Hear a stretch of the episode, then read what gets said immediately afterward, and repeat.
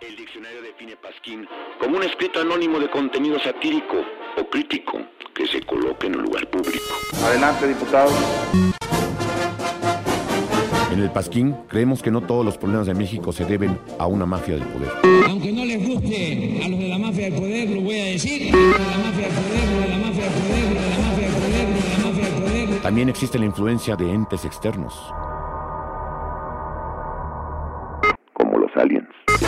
Convierto en marciano.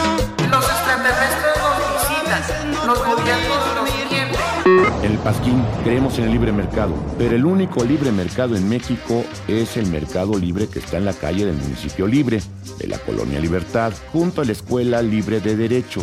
En el cual solo venden los productos de los monopolios de este país.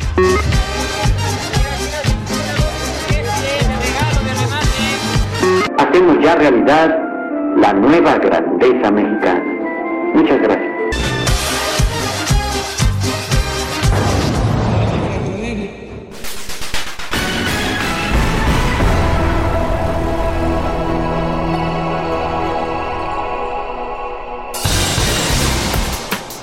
Esta noche en el Pasquín.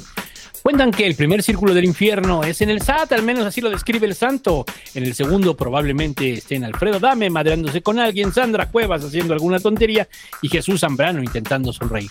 Por otro lado, esta semana fue temporada de plenarias, dos de Morena, dos del PRI, dos del PAN. En las de Morena participaron todas las corcholatas, hasta Noroña le dieron chance. Hablaron de puras pendejadas, eso sí. En la del PRI se cortó abruptamente por la llegada de Alito, que no estaba invitado. Y la del PAN nadie se enteró porque se la llevaron a Guanajuato. Ah, y en el PRD no necesitan plenaria porque solo son seis personas. Y una de ellas es Don Chencho, el del elevador.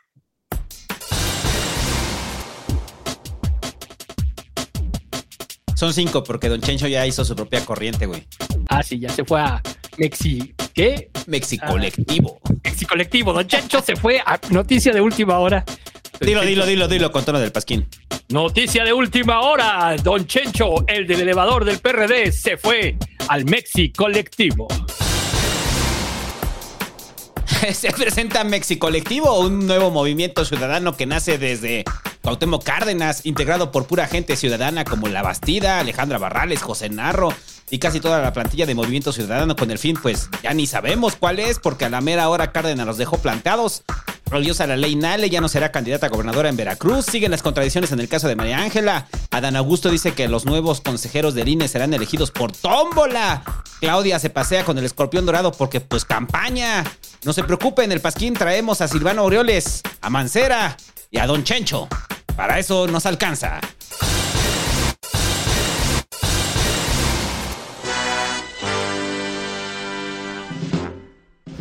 Hola, soy Vince, el dios de la destrucción.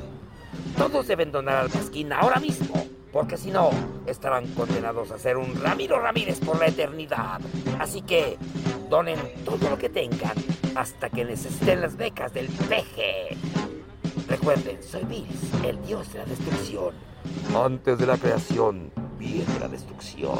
Por lo tanto, les mandaré un Hakai.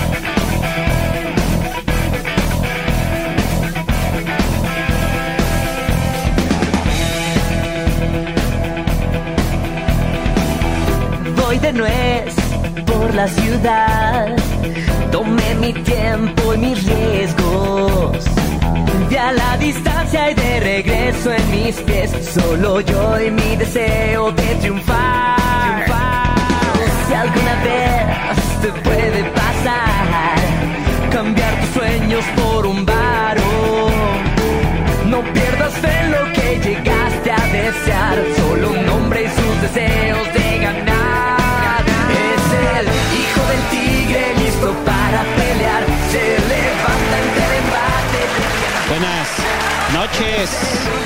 Estás comenzando el Pasquín 289 al ritmo de El Ojo del Tigre, pero en su versión de moderato, muchachos, porque pues moderato es lo suficientemente horrible para hacer un cover del Hijo del Tigre, del Ojo del Tigre, pero le dicen Hijo de Tigre, ¿no?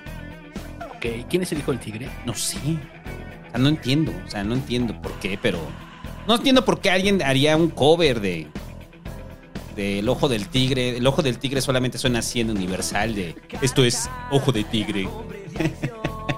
En Universal Estéreo. Pero miren, este, esta versión del, de- del Ojo del Tigre nos ayuda a ejemplificar algo. Cuando uno piensa en Rocky, pues piensa en la versión original de Eye of the Tiger, ¿no? Cuando uno piensa en Alfredo Adame, muchachos, piensa en esto. Y está listo siempre para la batalla. Es el último Es el último que queda y anda por la ciudad, porque la estirpe de, Alfredo Adame, muchachos, pues ya se acaba al parecer con Alfredo Adame. Yo, la verdad es que yo vuelvo a repetir esto. Ya, güey, el pedo de Adame, Paul Thomas Anderson, algún día vas a escuchar el Pasquín y vas a hacer tu película sobre Alfredo Adame. Algún día haremos el corto de Laoli y lo va a interpretar Alfredo Adame. No hay mejor personaje que Alfredo Adame para interpretar a Laoli. Eh, vamos a hacer un, un crowdfunding, ya lo hemos dicho, ¿no? Para poder pagarle su, Estoy su lana. totalmente de acuerdo. Alfredo Adame. Ni pintado. Así, o sea, está hecho a la medida. Hay que decir que Laoli era menos loser, ¿eh? O sea, Ah, no, sí, no. no hay color. Exacto, no. O sea, pero sí le da un aire y creo que Sí, lo sea, puede sí interpretar bien, ¿no? Le queda bien, le queda bien. Pero el pedo, ¿no crees que yo vuelvo a lo mismo? Estaba haciendo cuentas de la última vez que Adame salió, este, que también fue noticia. O sea, pero de esta magnitud, ¿no? Fue exactamente es un año. Entonces podemos esperar que por finales de enero, principios de febrero, es la época de 2024. madrearse a Adame. Temporada de Adame. Temporada de madrearse a Adame en la Ciudad de México, muchachos. Si usted ve un Adame, sal- o sea, es como apareció un Adame salvaje, entonces aparece Adame y le dice, chinga tu madre, pinche pendejo, que el naco, estúpido. Ya es un venerable anciano, este Alfredo Adame, ya es un señor Sí. de 64 años, güey. O sea, también ya siento feo de ver cómo le pegan, o sea, está grande, güey. Le van, lo van es a obvio que va buscando. Es obvio que el güey va buscando pleito. Ah, sí, claro. O sea, Y yo creo que ya nada más vive de eso, ¿eh? que de buscar O sea, pleito. porque, porque lo, que va, lo que va a pasar, lo que yo supongo que, que sucede es que mañana lo empiezan a, o de hoy mismo lo empiezan a buscar los noticieros y él cobra la entrevista. Es- esa es la conclusión a la que yo he llegado. O sea, es un nivel de loser tan cabrón que está así, güey. O sea, que vive de que se lo madren. Como en Boogie Nights, ¿no? Que Por al eso final, digo, o sea, es eso. al final la historia de este güey es tan, tan loser. Sí, por eso Paul Thomas Anderson. Que al final la historia de este güey es tan loser que termina ya robando, ¿no? Sí. Queremos la película de Alfredo Adame dirigida por Paul Thomas Anderson, muchachos. No vamos a descansar en el pasquín hasta que de repente esté viendo Paul Thomas Anderson en el periódico y se entere de quién es Alfredo Adame. Eh, Por cierto, para quienes no han visto Boogie Nights, vean Boogie Nights. Yo, yo ya me convencí, ya me convencí que Boogie Nights es una de las mejores películas de todos los tiempos.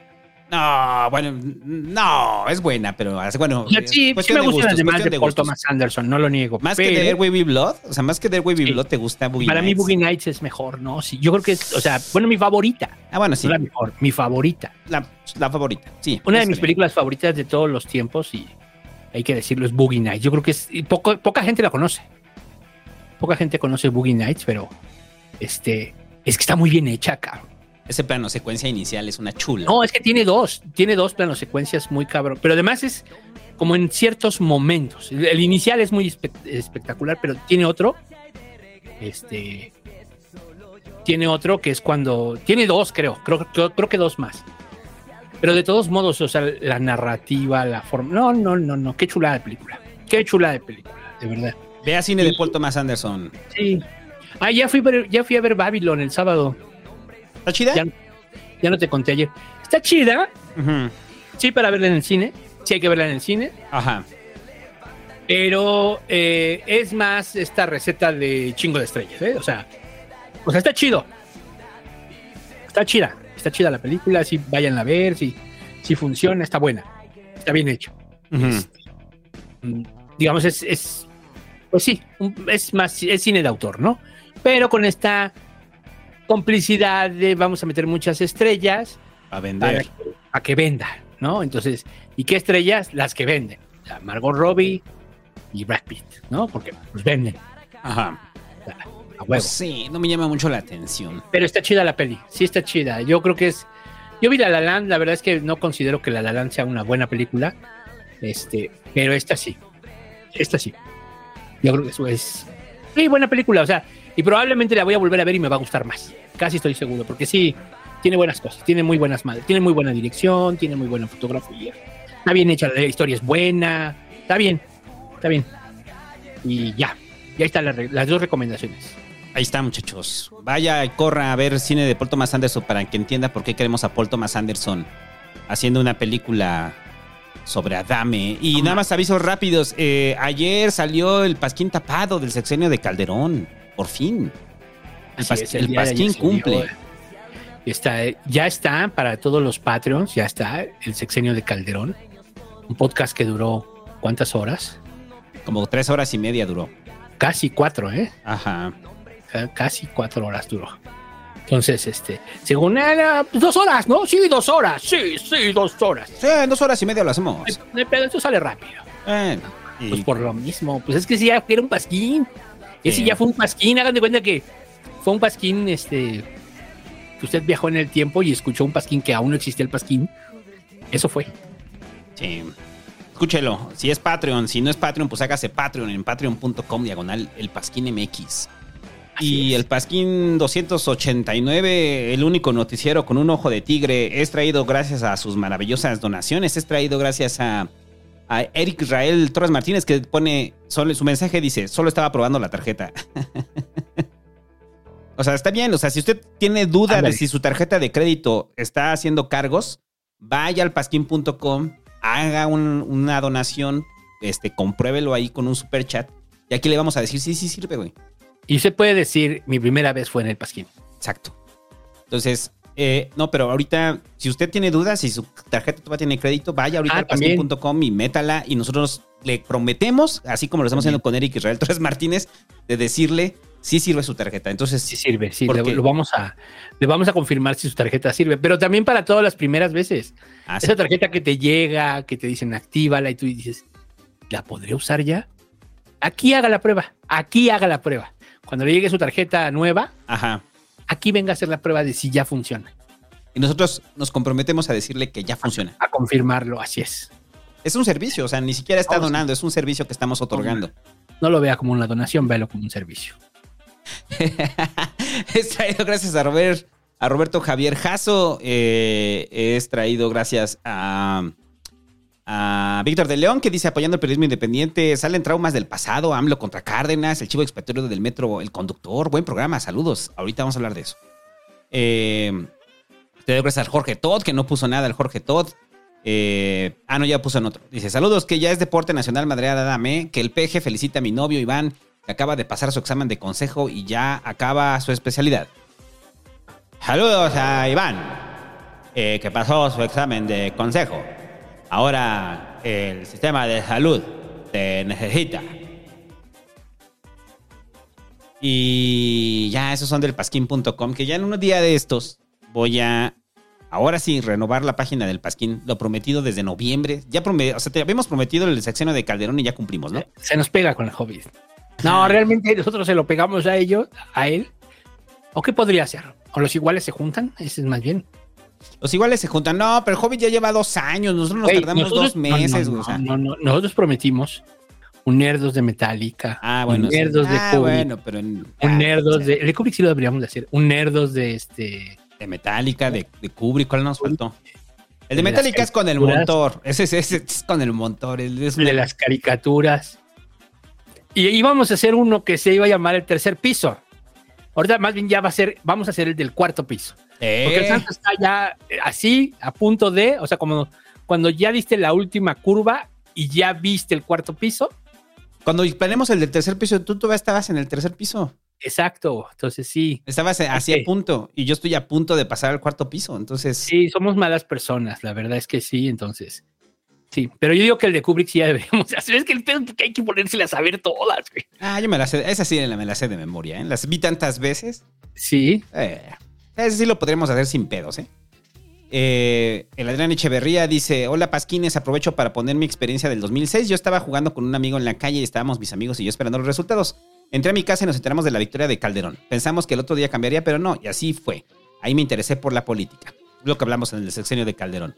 El Ricardo Franco dice: Buenas viejos sabrosos. Búho, ¿has pens- ¿no has pensado en sacar un libro o algo? Quiero darte mi dinero de manera más directa. Ya se lo di al pelón comprando sus dos libros. No, dona aquí en Pasquín. Está bien, no pasa nada. La- las crónicas del barrio, este, versión, este. Mi versión, mis crónicas del barrio. Las crónicas del búho, así se va a llamar. Las crónicas del búho. Eh, o las verdaderas crónicas del barrio, ese sería mejor. Ese es un pendiente que el doctor Adán de la Peña y yo tenemos, que ya queremos hacer desde cuándo, que se llama Las verdaderas crónicas del barrio. No, más bien, las mentiras de las crónicas del barrio. Así se va a llamar, las mentiras de las crónicas del barrio. Oh, es ficción, o ficción aderezada con realidad. Pero además, ya lo contesto hace rato, pero ahorita lo cuento. El día de ayer que hicimos el programa, al terminar el santo me dice, ya tengo tu libro de tragar sapos. Digo, ah, gracias. Digo, oye, pero pues dedícamelo, ¿no? Y me dice, güey, está dedicado a ti. Y en efecto, el libro está dedicado al doctor Adán de la Peña y a mí. Entonces, ¿Qué más dedicatoria quieres que eso que está tu nombre? así en como todo? que no, ya me dejó así de chingue a su madre, güey. O sea, no, dije, no mames, tengo que hacer algo importante para dedicárselo a este cabrón. Ya, ahora ya me siento en deuda, güey, no va. Una chaqueta, ¿no? Así que Me mandas una foto de próxima chaqueta santa. una foto así de la chaqueta, después de la chaqueta diciendo, mira, te la dediqué.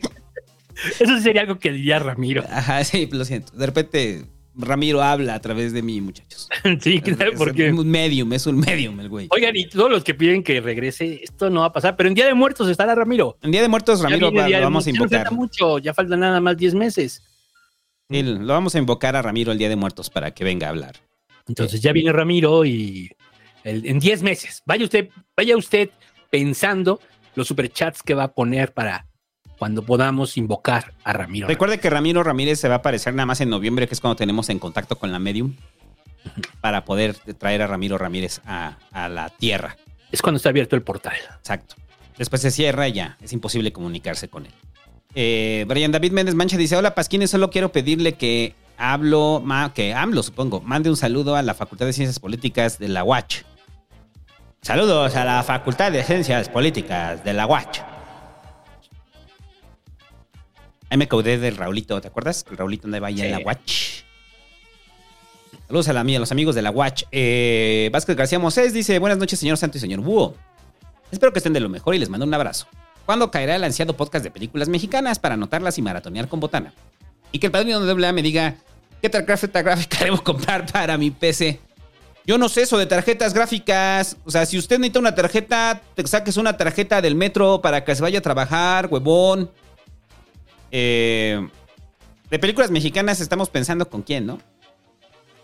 Eh, sí. Nos falta uno. Pero yo creo que puede ser el, doc- el doctor Adán de la Peña. Eh, también es un cinéfilo empedernido ese güey. Y sí. Y vimos las mismas, pero también vimos diferentes. ¿no? Entonces, este. El doctor Adán de la Peña estoy seguro que ha visto la última película que, del Festival del Tequila. Ajá. Son las que ve. Son las que ve. O sea, si tienen palmitas, la ve. Eh, de serie de Revia dice: Pasquines, el tapado de Calderón les quedó uff. Acordarme del 2006 me puso la piel de gallina. Es la ventaja de ser Patreon. Invito a todo el vulgo que se suscriba. Como comentario, la guerra sucia y el intento de desafuero hicieron de AMLO un mártir. Irónicamente, la oposición de esa generación creó al monstruo político que los devoró. La historia del cobro de factura. Sí, pues Sí. fue lo que dijimos en la editorial. Calderón creó a su monstruo. Eh, pregunta, para ustedes, ¿cuál es el discurso político más importante de esta mitad del siglo? Para mí es el del peje frente a diputados cuando lo querían desaforar. Y si no es el más importante, al menos sí es uno de los más bonitos. Ah, ¿Más importante de esta mitad de siglo? Pues todavía no estamos en la mitad de siglo, güey, no mames. O sea... O sea... Bueno, sí, o sea, entonces quiere decir de los últimos 50 años, ¿no? Porque no, estamos, no estamos en el, en el 2050, güey, todavía.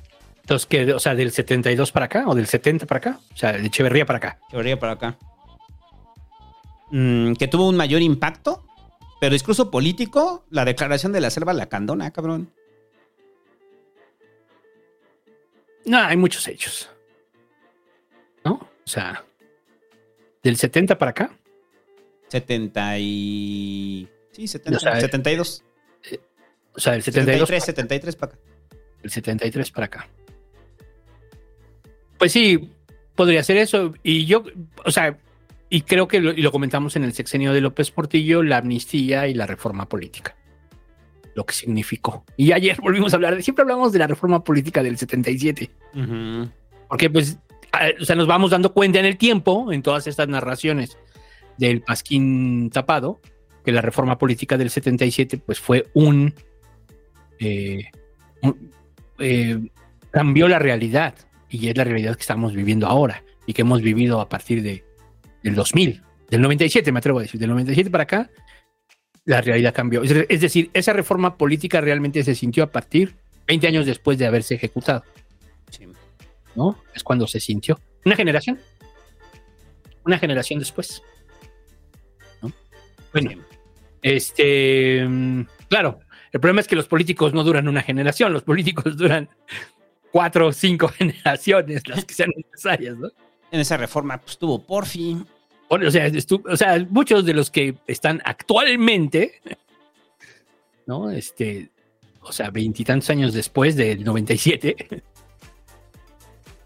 sí, todavía están vigentes, ¿no? Y estaban desde el 77 vigentes. Sí.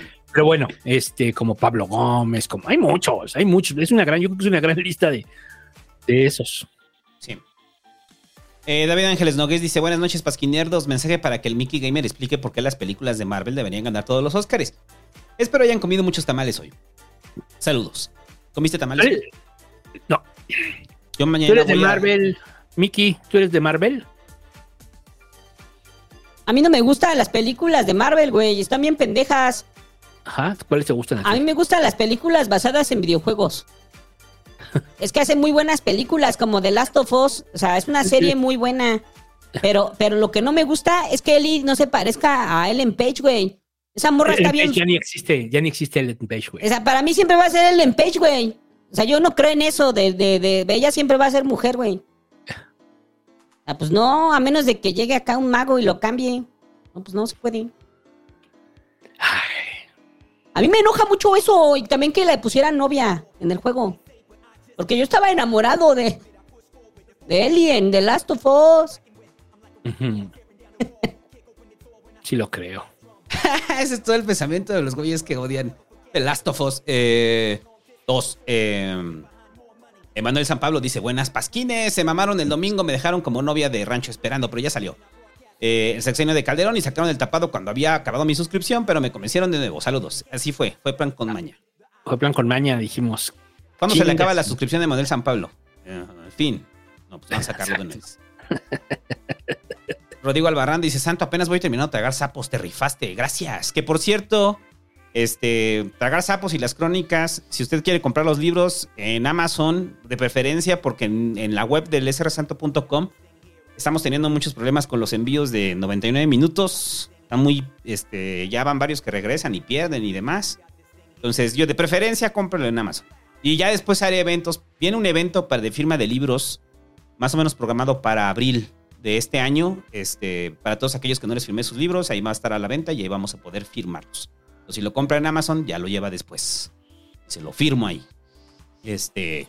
Tú vas de panelista a comentar tragar sapos, eh, ni siquiera te, te digo, te estoy avisando. ¿eh? O sea, no te estoy sí. preguntando, o sea, te estoy avisando que vas de panelista a presentar tragar sapos. ¿eh? Sí, este. Y ya, eh, bueno, esos fueron los Patreons, muchachos. Eh, y ahora sí, lo que le interesa. Adame. Eh, Ya hablamos de Adame, pero pues nada más es como dar la actualización de qué pasó. Otra vez con Adame. Eh, pues qué no pasa con Adame, pues se hace de palabras con la gente en la calle, la gente... ¿Tú no compartes mi hipótesis de que lo hace a propósito? No, yo creo que sí es así, güey. O sea, es un güey explosivo, lleno de ira. ¿Crees que siempre ha sido así? Sí. Yo creo que siempre ha sido así. Yo creo que está genuinamente loco. O sea, es una persona muy trastornada y conflictiva. Eso se ve con Alfredo Adame, ¿no?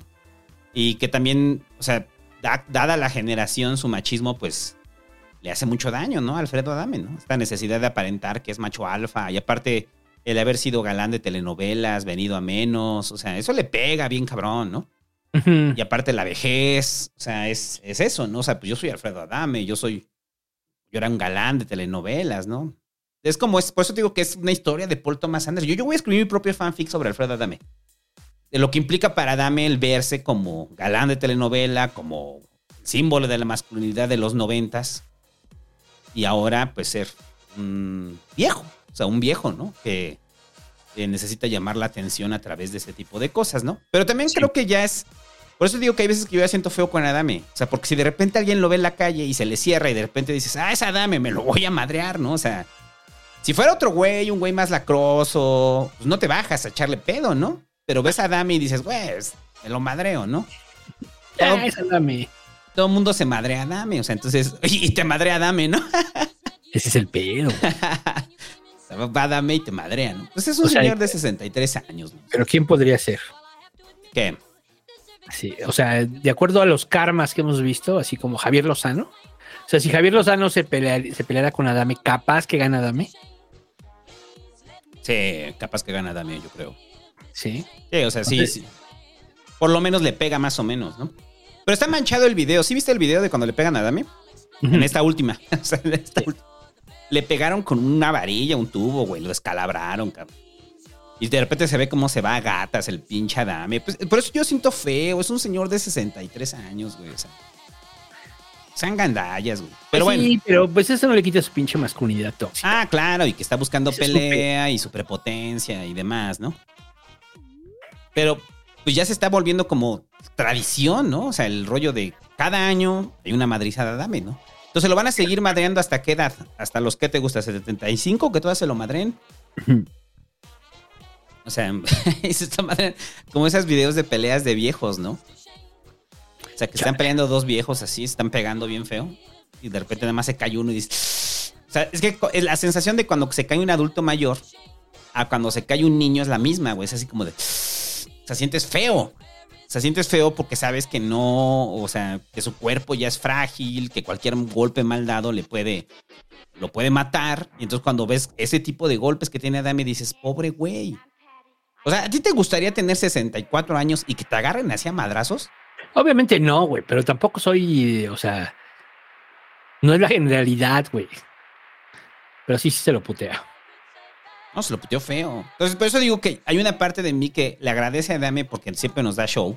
Pero yo, y me alegra. Y la otra es que también llega un momento donde digo, híjole, ya no es gracioso. Pero tú ya desde la otra vez estás ya como que ya te da más lástima que risa. Ajá, me da lástima, dame. O sea, es eso, lo veo y me da lástima. Me dan ganas de decirle, carnal, Alfredo, ven, güey, te invito, vamos a terapia. Entonces, Alfredo me te va a decir, chinga tu madre, pendejo, naco. Exacto, güey. Yo no necesito terapia. ¿Sabes quién necesita terapia? Los maricones. Esos son los que necesitan terapia. Entonces en ese momento No, me voy sí, a calentar y voy a decir, bueno, pinche viejo, tú va que lo quiero ayudar, hijo de su pinche madre.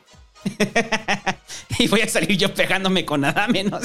o sea, güey, yo trataba de llevarlo a terapia y me terminé agarrando golpes con Adame, o sea. Entonces, ¿es posible reivindicar a Adame? O sea, o, o también ya aplicas esa de que, eh, como en la de Close Enough, de. A veces dices cosas muy machistas, pero las dejamos pasar porque eres viejo. Sí, ¿verdad? No, yo creo que no. Yo, o sea, entiendo que Adame tenga 64 años, pero eh, no es un anciano, güey. O sea, legalmente sí es un adulto mayor, legalmente. Pero, pues hay quien a los 60, hay quien de a los 64 y hay quien a los 64, güey. O sea, este se da la buena vida, hace ejercicio, nunca ha tenido que trabajar físicamente, no ha tenido que inhalar gases, hacer jornadas de trabajo largas, chingarse la vista, todas esas cosas que a los 64 pues mucha gente ya está muy madreada, ¿no? Ajá. Hasta la- hay una canción de los Beatles que precisamente habla de eso, Ah, sí. cuando Ah. tenga 64. Entonces, este... Pero no, Adame yo, o sea, lo veo, o sea, sí lo veo, pero lo veo como en este mismo rollo de la masculinidad tóxica, güey. O sea, para mí es eso, o sea, es un güey que ya, güey, o sea... Pero creo que anda buscando pleito, porque se sabe que es noticia y eso le ha de ayudar de alguna forma, no sé, a estar vigente, no sé. Porque si no fuera por esto, pues Adame no estaría vigente. Ajá, o la otra es que pues, simplemente tiene problemas de control de ira. Tiene problemas de control de ira y su masculinidad tóxica lo orilla agarrarse a golpes, ¿no? Son de esas cosas que de repente ya te cuestionas a esta edad y dices, ¿quién se agarra a golpes ya a esta edad, güey? O sea, ¿por Sí, qué? no. O sea, ¿qué se pegan, güey? Están pendejos. O sea. La otra vez fue una familia. Ahorita es un viejo en la calle. Un güey, ¿no? Es un güey. ajá. Sí. Aunque ahora también utilizar así una. O sea, sí lo puede demandar. ¿Qué? Por, por lesiones. Ah, no, sí, sí, lo puede mandar. Ujú. Lo puede demandar, ¿no? O sea, yo creo que lo va a hacer. Pues ahí está- ahí están las pruebas. Porque sí lo mancha. Luego lo está estrangulando. Sí, hay otro donde se ve que. Con la misma varilla lo está estrangulando. Ajá. Sí. Sí. Pero bueno, ya eso fue rápido de Adame. Qué mal pedo por Adame. Si usted se encuentra a Alfredo Adame en la calle, no lo perturbe, no lo moleste. Es muy agresivo. no le diga nada porque en una de esas se puede poner loquito a Adame. Exacto. O sea, cuidado con Adame. O sea, nada más es así como, si usted lo ve ahí grite- diciendo, chica, tu madre, pendejo, pinche estúpido, naco, fracasado. O sea, todo eso, diga, sí, sí, Adame, sí, sí, güey. O sea, ya, ya se volvió loco del pueblo. O sea, es, es- es eso. Ya es el loco de la Ciudad de México. Sí. Ya, o sea, teníamos antes, o sea, de- digo, figuras mediáticas, teníamos al Changoleón y ahora tenemos a, a Alfredo Adame. O sea, es el, es el loco de la Ciudad de México. O sea, tendría que ser un ícono, ¿no? De la Ciudad de México. Entonces, de que Pues. llegue un gringo y diga, "Ay, es, es muy hermoso el templo Ah. mayor y ahí está, ah, eh, es cosa Adame está peleando, ¿no? Es, Lo vi, lo vi pelear. Lo vi, lo vi pelear a Adame. Wow, mi viaje a México fue genial. Mm. Anduve descalzo en la Roma. eh, y vi a Adame golpearse. Wow, wow. Entonces, Claro. ¿Por qué no ponemos nuestro cartel, cartel así de Visit México? Y Adame rompiéndose la madre con alguien. güey. Ahí para los que hacen este, las portadas del, del grupo del Pasquín Medacides, Ajá, ahí les encargamos esa de Visit México con Adame partiéndose la madre. exacto. ¿Usted si realmente vio, vino a la Ciudad de México y no vio a Adame pelearse con alguien, vino a la Ciudad de México? No, no vino, No vino. no vino. Y ya, ¿no? Ya, pinche Adame, güey. O sea, ya es una cosa horrenda, güey. Ya es de lástima. Ya es de lástima el señor. Eh, y ya pasando a gente que se pelea de otra forma, pero que también se pelea. Porque todo este podcast se llama Todos se pelean con todos, porque pues eh, estamos hablando de peleas. Hoy venimos a hablar de peleas. Por eso pusimos el ojo del tigre. Estoy de acuerdo, estoy de acuerdo. Entonces ahora sigue la siguiente, round 2. Round up, deberías de poner la campanilla. La segunda pelea estelar de la Déjala noche. busco, déjala busco. Ajá, este, la segunda pelea estelar de la noche la tenemos traída este, gracias a la alcaldía Cuauhtémoc y al gobierno de la Ciudad de México. Visit México entre Sandra Cuevas. Espero sería así como Sandra la tepeteña Cuevas contra Claudia, la científica, ándale, como la, así, ¿no? La científica. Entonces, ¿no se escuchó? ¿No se escucha? No, traes el filtro ahí de. Supongo. El filtro, ¿verdad? Ajá, déjala, pongo acá. A ver. A ver. Ah, Y ponle campana boxeo, me parece. ah, Es la que es morada. ahora sí. Y me sale un comercial, ¿no? Ahí está. Ahí está, muchachos. ¿Cómo no? Que empiecen las hostilidades entre Sandra Cuevas y Claudia Sheinbaum después de lo que pasó la, semana pasada. Pero estábamos en Pasquín en la noche y estábamos viendo lo que pasó con Sandra Cuevas y ya la cuestión se despejó, ¿no? Ya en la semana. Y ayer teníamos una discusión el Búho y yo, precisamente dentro del de- el programa del tapado de Calderón, en la cual yo le decía al Búho que eh, para mí no hay delito. Fue la previa. Entonces, para mí no hay delito. A ver, es que hay que dar contexto, porque si no, mucha banda no lo va a entender.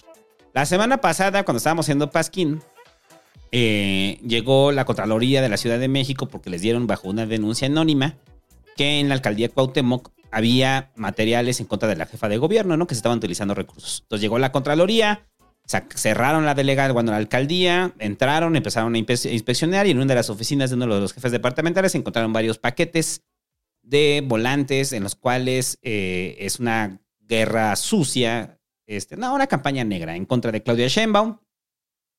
Y ya, ¿no? O sea, eso fue lo que pasó. Entonces Sandra Cuevas se puso bien loca. La gente de la alcaldía Cuauhtémoc se puso bien loca. Hubo empujones, hubo gritos. Y al final, este, Sandra Cuevas se subió ahí a las escalinatas de la alcaldía Cuauhtémoc y empezó a gritar, ¿a quién le vamos a romper su madre? Chale. Y todo el mundo dijo, ¡a Claudia! O sea, la banda de la alcaldía Cuauhtémoc, ¿no? Entonces, ya en la semana, pues salió que interpusieron una denuncia, primero Morena, en contra de Sandra Cuevas por guerra sucia.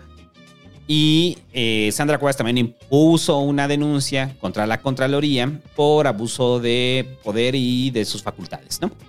Entonces, aquí, ¿cómo, ¿cómo habría delito realmente? Si se supiera que los volantes fueron pagados con presupuesto público. Eso es lo primero. A ver, no quiero decir que digan, no, no, no, los pagó de su dinero Sandra Cuevas y demás. No. no. Eh, eh, probablemente sí, pero se necesita evidencia para eso. Entonces, ahora, ¿quién dio el pitazo de que había volantes ahí para que llegara a la Contraloría? No, no se sabe, pero pues es obvio que está sembrado ahí, ¿no? Entonces, Sandra Es obvio Cuevas. Es obvio que, que- que fue un pitazo. Y Sandra Cuevas se sale a defender de la peor forma, porque dice, nosotros no hicimos eso. Pero supongamos que sí lo hubiéramos hecho. Lo que se dice ahí son puras verdades. O sea, o sea, no más. Es el peor argumento del mundo. Y aparte, Sandra Cuevas dice, es que cerraron la alcaldía y entonces eh, nos sembraron los volantes, ¿no? Sí, O sea, que sí es lo que dice ella. La, la- la versión oficial es eso, ¿no? el contralor llevaba los volantes, los sembraron ahí y dice, nos pudieron haber sembrado armas, cocaína, este, drogas y demás. Pues sí tenemos de eso, pero no, pero no, este, esas no son las nuestras, es- es- nos están sembrando Mm. evidencia, ¿no? Las nuestras están más limpias, o sea, nosotros... Les podrían haber sembrado armas y otras cosas y decidieron sembrarles propaganda negra. No, es que llegaron con las UCIs y dijeron, a ver, vamos a ponerle una UCI aquí a Sandra. Y abren el cajón y dicen, no mames, tiene dos UCIs ahí. Ella tiene más. Oiga, jefe, ¿dónde pongo la pistola para, para sembrársela a Sandra Cuevas? Ah, pónselo ahí en la pila del AK-47. sí. ahí al lado de todas las armas que tiene, ¿no? Oiga, ¿y la droga que traemos la mezclamos con su droga o la ponemos aparte? Pero bueno, el punto es ese, ¿no? O sea, que pues sí le pudieron haber sembrado, pero no cargas, o sea, y nosotros que hemos- nos hemos dedicado a, y hemos visto esos paquetes de volantes, porque creo que son 10 paquetes de volantes, ¿no? O sea, 10 paquetes de volantes son notorios, güey, o sea, o sea no, no, no, es, no es así que los traigas en la bolsa de la chamarra, o sea, Y los, y los sembraste. ajá, exacto, o sea, o sea, sí sería más fácil sembrarle cocaína o cualquier cosa, ¿no? O sea, no 10 paquetes con volantes, o sea, pesan mucho pesan mucho y no los puede esconder tan fácil. A menos de que se traigan de esas señoras del súper que se roban las baterías de los carros. ¿Nunca has visto los videos? No. Que de repente Ah, una- sí, pero. mm, ¿Las baterías de los carros? Ajá, que entran al súper y se roban baterías de carros. Entonces en las... las faldas. ¿Eh? En la falda. No, en la blusa. O sea, la En la envuelven como con el suéter, no sé, pero de repente están revisando a la señora y la señora dicen, a ver, ya saque la batería. Entonces la señora se que no chingas, la saca.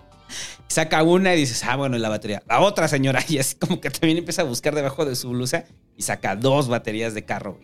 Chale. Entonces, a menos de que contrataran una señora así que se pudiera cargar 10 paquetes de propaganda. Yo vine a que, yo vine a que se sacó una pantalla que le sacaron, la revisaron también, tiene una pantalla en la falda.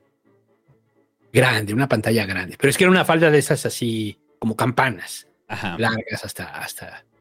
Pero ve- tú, tú la veías caminando normal. Entonces ya llegan, la agarran y fácil cuando sacan la pantalla. O sea, una de esas señoras se había metido los paquetes, ¿no? Pero bueno, entonces el punto es, yo sigo diciendo, no es por defender a Sandra Cuevas, pero no creo que haya delito fragante. No lo hay. Que probablemente sí tienen la propaganda ahí y la pagaron con su varo o la pagaron con recursos. Pues sí, es un hecho de que sí. Ahora, ¿eso está tipificado como tal? No, no. Entonces es un impacto mediático. Mm, yo creo lo que dije la semana pasada, que es una torpeza más de Sandra Cuevas, una torpeza en este caso política, como todas las que ha cometido. Ajá. O sea, yo creo que es una torpeza. O sea, todos lo hacen. Eso que estaba haciendo Sandra Cuevas, todos lo hacen. A- aventar publicidad negra. Este, en contra de tus adversarios. Eh, pero no la guardas en el edificio de gobierno, la guardas en el edificio donde hacen política. Ajá. O sea, Donde la guardábamos nosotros. Exacto. ¿no? No la guardas en el edificio de gobierno, sino la guardas en el edificio donde se hace política. Y que a lo mejor incluso tú le pediste como alcaldía a uno de tus impresores que te las hiciera gratis o que, te las, o que te las sumara en los costos de otras. Sí, es probable que eso haya sucedido. ¿Por qué operan políticamente desde la alcaldía? O sea, ese es el error para mí. Ese es el error para mí. Que, o sea, que te están diciendo que ellos operan políticamente desde la alcaldía. Ajá. Cuando lo normal es que hay una oficina política. Porque pues tienes recursos, ¿no? O sea, puedes pagar la renta de un local, una bodega, bla, bla, bla, donde se reúnan política para hacer política. Una casa. Donde te reúnas con tu equipo después de que sales de trabajar. O sea, todo eso que estoy diciendo, digamos, pues incluso es legal, ¿no? Y lo hacen. y lo hacen.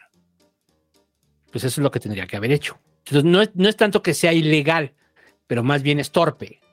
Eso es lo que creo. Ahora, ¿se aprovecha el gobierno de la ciudad de esta situación? Por supuesto que sí. Por supuesto. Ellos son todos ellos y activan a todo Morena para que den a conocer esto. Y ya la respuesta de Sandra Cuevas, pues ya es una respuesta más chiquita, más mesurada, se ve como como que ya es un pleito personal, bla, bla, bla. ¿No? Sí. O sea, ya es así, ¿a quién le vamos a partir su madre? A Claudia. Ah, pues ahí está, ¿no? Es un pleito con Claudia. Entonces los de Morena, que en su mayoría son de Claudia y sobre todo en esta ciudad, pues se ponen al pedo, ¿no? Son, o sea, son más en toda la ciudad. Ya no te digo en el país. Y entonces sí lo ven como un tema de, ah, pues eh, trae algo contra la jefa, ¿no? La jefa de gobierno.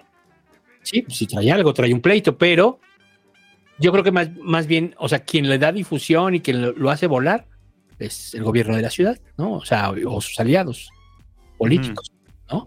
Porque ni siquiera eran tantos. O sea, 12 paquetes de volantes. O sea, te sirven para barrer que ni una colonia.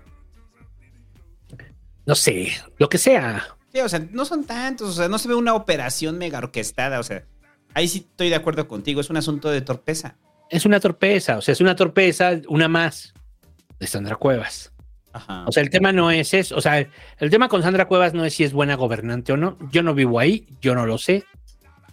Ahí quienes son de la Cuauhtémoc, pues podrán decirnos, ¿no? Cómo la sienten como gobernante. Pero que comete muchas torpezas políticas, lo cual te hace, pues obviamente, pues verla mal. O sea, lo voy a decir con todo respeto, pero entre Adame y Sandra Cuevas ya no hay mucha diferencia. Ujú. ¿No? O sea, ya no hay mucha diferencia, ya es, se sienten muy similares. Ese es el asunto. Y en este programa nos caga la gente que no se toma en serio la política. Tenemos cierta aversión por la gente que no se toma. Y ese es el problema. O sea, desde que aventaron las pelotas y las cachetadas al policía. y- o sea, es una tras otra, tras otra, ¿no? Entonces, más bien es una torpeza que yo decía la semana pasada que de- no me extraña de Sandra Cuevas.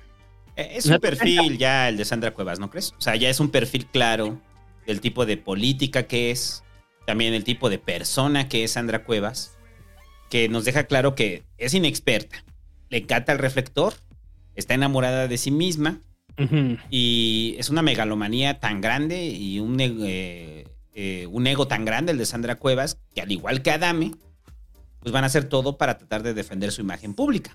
Tengo una anécdota, no la puedo contar aquí, pero tengo una anécdota de Sandra Cuevas con respecto a su ego. Es. Ya lo tengo de primera mano, ¿eh? El nivel del ego que tiene Sandra Cuevas es cabrón. Cabrón tirándole a patológico. Sí, Entonces, sí, es una política inexperta, torpe, muy torpe, ¿no? muy torpe y, y que no se ve que tenga como ganas de aprender. Ah, no, no, no. Ese es el o sea, ella se siente doña chingona, ¿no? Y le vamos a partir su madre a Claudia Sheinbaum. Ajá. Pues sí. Y ya. Bueno, algo más de Sandra Cuevas. No. Este, no, pues como con Adame, eventualmente vendrá otra. y ya diremos, una más de Sandra Cuevas. Sí. Así como decimos, una más de Adame. Y ya nunca vuelven a hacer nada. Ninguno de los dos. Yo pensaba que Sandra Cueva, lo dije en algún pasquín, ¿no? Que pensaba que aguas con Sandra Cueva porque la podía crecer la oposición. O sea, Pero no, ya no. empezaba ya a ganar no. notoriedad y no, después de esto es como, ya queda claro que no. Yo creo que ya está pestada. O sea, incluso yo creo que está pestada, ¿eh? Sí, no creo que crezca. Casi estoy seguro que está pestada. Pero bueno, Bueno, ni tanto, porque después de esto, pues salió Lía Limón y Taboada a defender a Sandra Cuevas. Salieron en conferencia de prensa, sabes. bueno, sí, pues es que es parte de su alianza. Sí, no es que la dejan morir sola, ¿no? O sea, pues no, porque al final Sandra Cuevas para la elección del 24 va a operar en la Cuauhtémoc. Y va a operar. Que, vaya que a ser una buena operación, eso es otra cosa, ¿eh? Pero de que Es va lo que operar, tiene la oposición, pues es lo que tiene, ¿no? Mm. Bueno, y luego, pero yo creo que está pestada de todos modos, ¿eh? O sea, no creo que le vayan a dar una más allá de la reelección. Ajá. Y yo creo que Morena se va a activar en la reelección la Cuauhtémoc. Ajá. O sea, es un poco como lo de Iztapalapa cuando gana Dione. ¿No? O sea, ganó porque Morena se apendejó. Ajá. Es que nadie, pens- nadie pensó que fuera a ganar Sandra Cuevas. Exacto. O Entonces, sea, como que, se que Dolores Padilla no fuera a ser tan, tan mala, ¿no? tan mala otra vez. Ajá. Sí. Sí, y aquí lo dijimos. pues, la verdad es que en el caso de Dolores, pues sí, también era una pendejada, ¿no? Ajá. O sea, ahí era mejor ir con la reelección de Néstor, pero bueno. y, no. y aparte, pues operaron, Monreal operó. Sí. Sí, pero aún así yo siento que hubo un factor de confianza, muy similar al que pasó en Iztapalapa, cuando gana Dios. Que hubo un factor de confianza durante, dentro de Dolores Padierna, ¿no? Sí, porque acuérdate que Dione gana en 2015, Ajá. Si te acuerdas. Sí. ¿no? Entonces. Y 2015 Morena hizo muchos votos en la ciudad. Sí. Pero bueno. Este. Y ¿Qué más? ya de Sandra Cuevas. Eh, el desfile de las corcholatas versión 3.0, o sea, la plenaria de Morena, muchachos. Pero es que sí hubo to- todos tuvieron plenarias. Sí, no, es que es la época de las plenarias. Temporada de plenarias. Recuerda que las plenarias es antes de que arranque el proceso legislativo, tanto en el Senado como en Cámara de Diputados. Los grupos parlamentarios de los principales partidos organizan sus reuniones plenarias. En esas reuniones plenarias se establecen cuál va a ser la, agenda política. política. para el siguiente periodo ordinario de sesiones. Esas son las reuniones plenarias. Están completamente bien. En teoría tendrían que sentarse a trabajar ahí y trabajar en conjunto como, como lo que son, un grupo parlamentario, y ver cómo va a ser la línea, ¿no? Y pues las reuniones plenarias son todo menos eso. Siempre son mensajes políticos. Y en esos mensajes políticos, Morena aprovecha para darle reflector a todas las corcholatas. Entonces estuvieron todos, estuvieron todos. Eh, a mí me pareció bien absurdo lo de Reforma. ¿Viste lo de Reforma y los decibeles? No. Reforma midió eh, los decibeles que hubo en los eventos en la plenaria, El, el aplausómetro. el aplausómetro. Pero ya lo están comparando a nivel de decibeles, ¿no? Entonces dice, el que sacó más decibeles fue Adán Augusto con un 95% de decibeles, ¿no? Ah, no, fue Claudia, Claudia.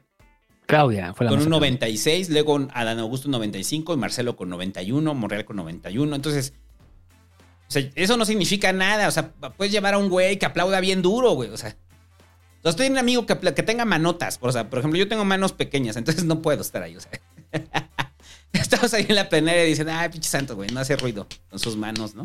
O llevas a un güey acá de manos gigantes, güey, o sea, pinche escandalazo, ¿no? Entonces, si usted está en la plenaria de Morena, cerciórese de llevar a gente con manos grandes para que le aplaudan a su cacholata, a su cocholata favorita. Exacto.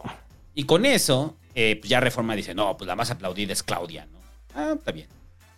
Pero en la plenaria, ¿qué pasó? Llegó cada una de las corcholatas a platicar con los diputados de Morena y, y- y Mier muy abiertamente dijo, pues eso venimos a escucharlos. Pero son las dos plenarias, ¿no? Es la del diputados y la del Senado. Primero la de diputados el lunes y la del Senado el martes. Ajá. Entonces en Bueno, en la el caso de Morena. Ajá. en- el lunes estuvo, sí, Morena. El lunes fue Cámara de Diputados, recibe Nacho Mier y hasta Noroña invitaron. Ajá. ¿No? Noroña, pero es que no se entiende por qué va Noroña si Noroña es del PT. O sea, y, y la justificación es que como Noroña podría ser posible candidato de la coalición, pues por eso se invitas a Noroña, ¿no? Pero pues Noroña es del PT, o sea, ¿qué, Noroña qué tiene PT. que estar haciendo ahí Noroña, no?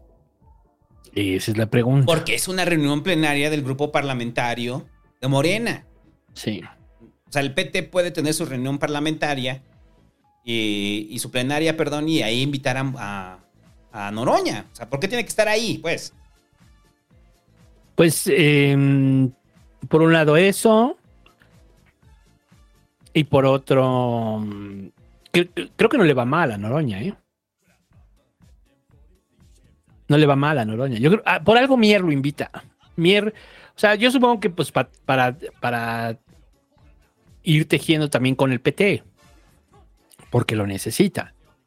Ya después lo de, lo que, de- de lo que está pasando en Coahuila. o sea, Coahuila. ajá.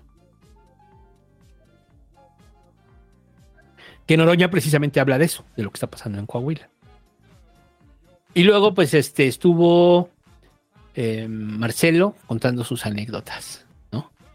Ajá. Cuando Marcelo cuenta sus anécdotas, como la de. Se aventó todo un rollo, ¿no? Como, miren, les voy a demostrar que yo soy un hombre de mundo. Y todo eso lo traigo a México.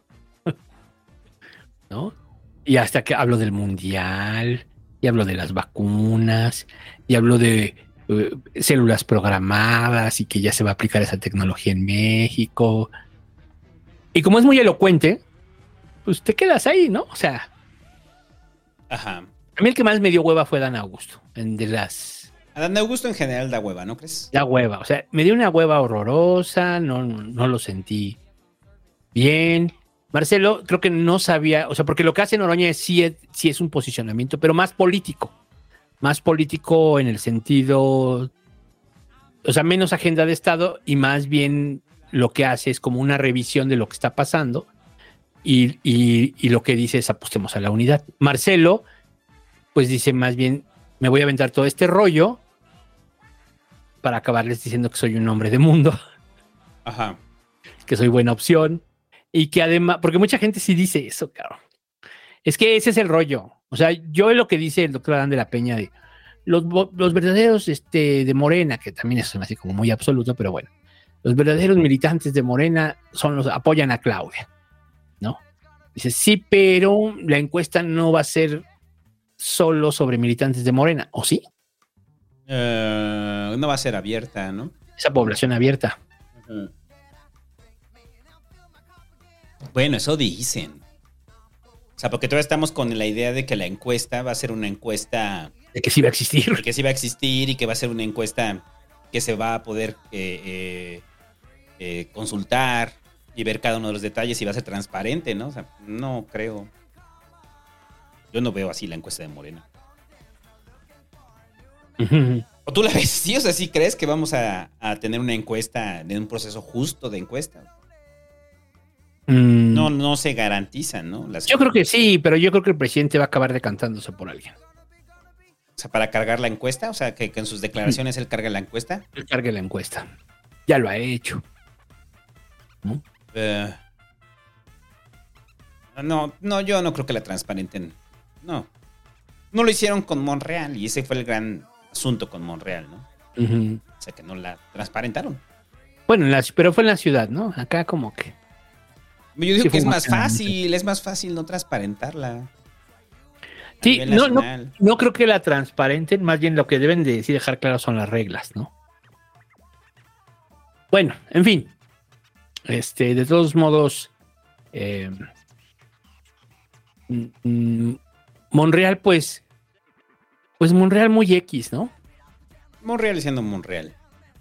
Sabiendo que no tiene oportunidad. O sea, ese es como. Y que va a tener que Sabiendo que no negociar sobre eso.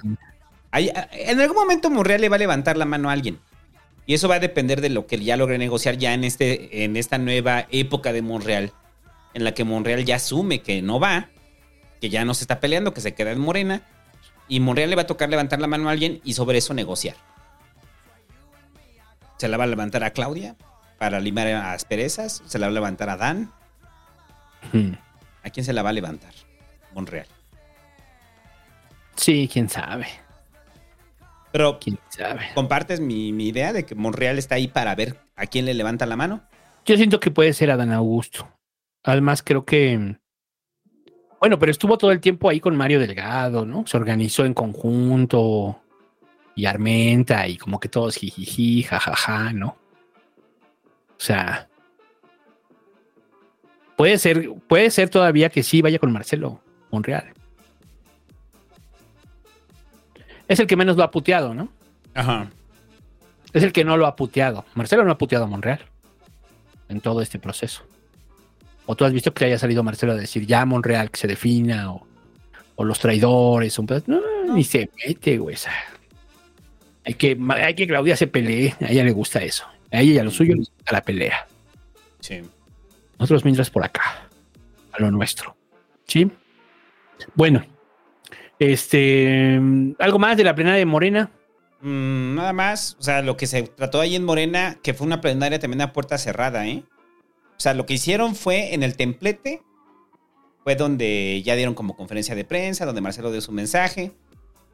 Pero lo que se habló ahí de la línea política, sobre todo en la reunión con Adán Augusto, Esa es la que no se supo bien qué la que no onda, se supo qué onda, porque pues es, Adán Augusto, que por cierto ahí se habla mucho de la capacidad de negociación que tiene Adán Augusto. Esto lo vamos a ver con lo del INE.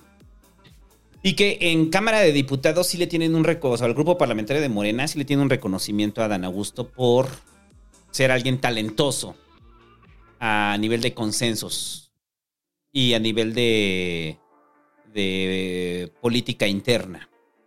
Pues cuando va y lo apapacha ahí frente a todos en Cámara de Diputados, el peje. ¿No? Sí, entonces, ahí la operación de Augusto en Cámara de Diputados, esta operación a puerta cerrada, pues vamos a ver qué operaron para el siguiente grupo, para el siguiente periodo legislativo, ¿no? Vamos a ver. Pues a ver. Mm, Y luego la plenaria del PRI. La plenaria del PRI, que mientras Morena está como con el desfile de las, de las corcholatas, en La, el, la del, la del- la del PRI en el Senado. el PRI Senado, es que fueron dos. Fue la primera Sí. en el PRI del Senado, fueron al revés.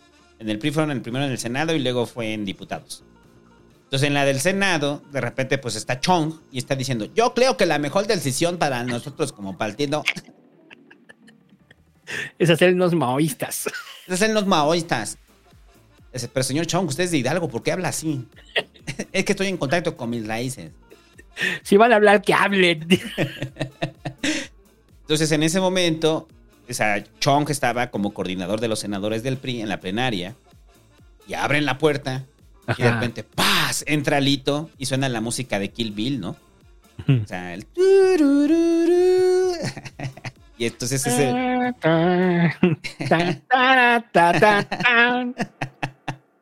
Y entonces en ese momento hacen la cámara el close-up a los ojos de Chong y hacen el close-up a los ojos de Alito. No, y los de Chong se hacen así hasta más rasgados que nunca. Sí. Estás diciendo que estoy viendo el tigre y el dragón. ¡No! ¡No! Ajá, dejen buscar la música. Ah, Es la Cámara de Senadores.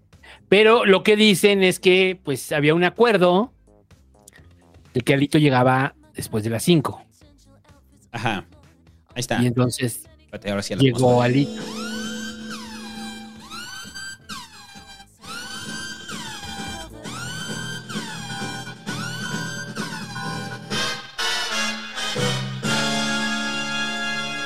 Eso fue lo que pasó directamente en la plenaria de los diputados, muchachos.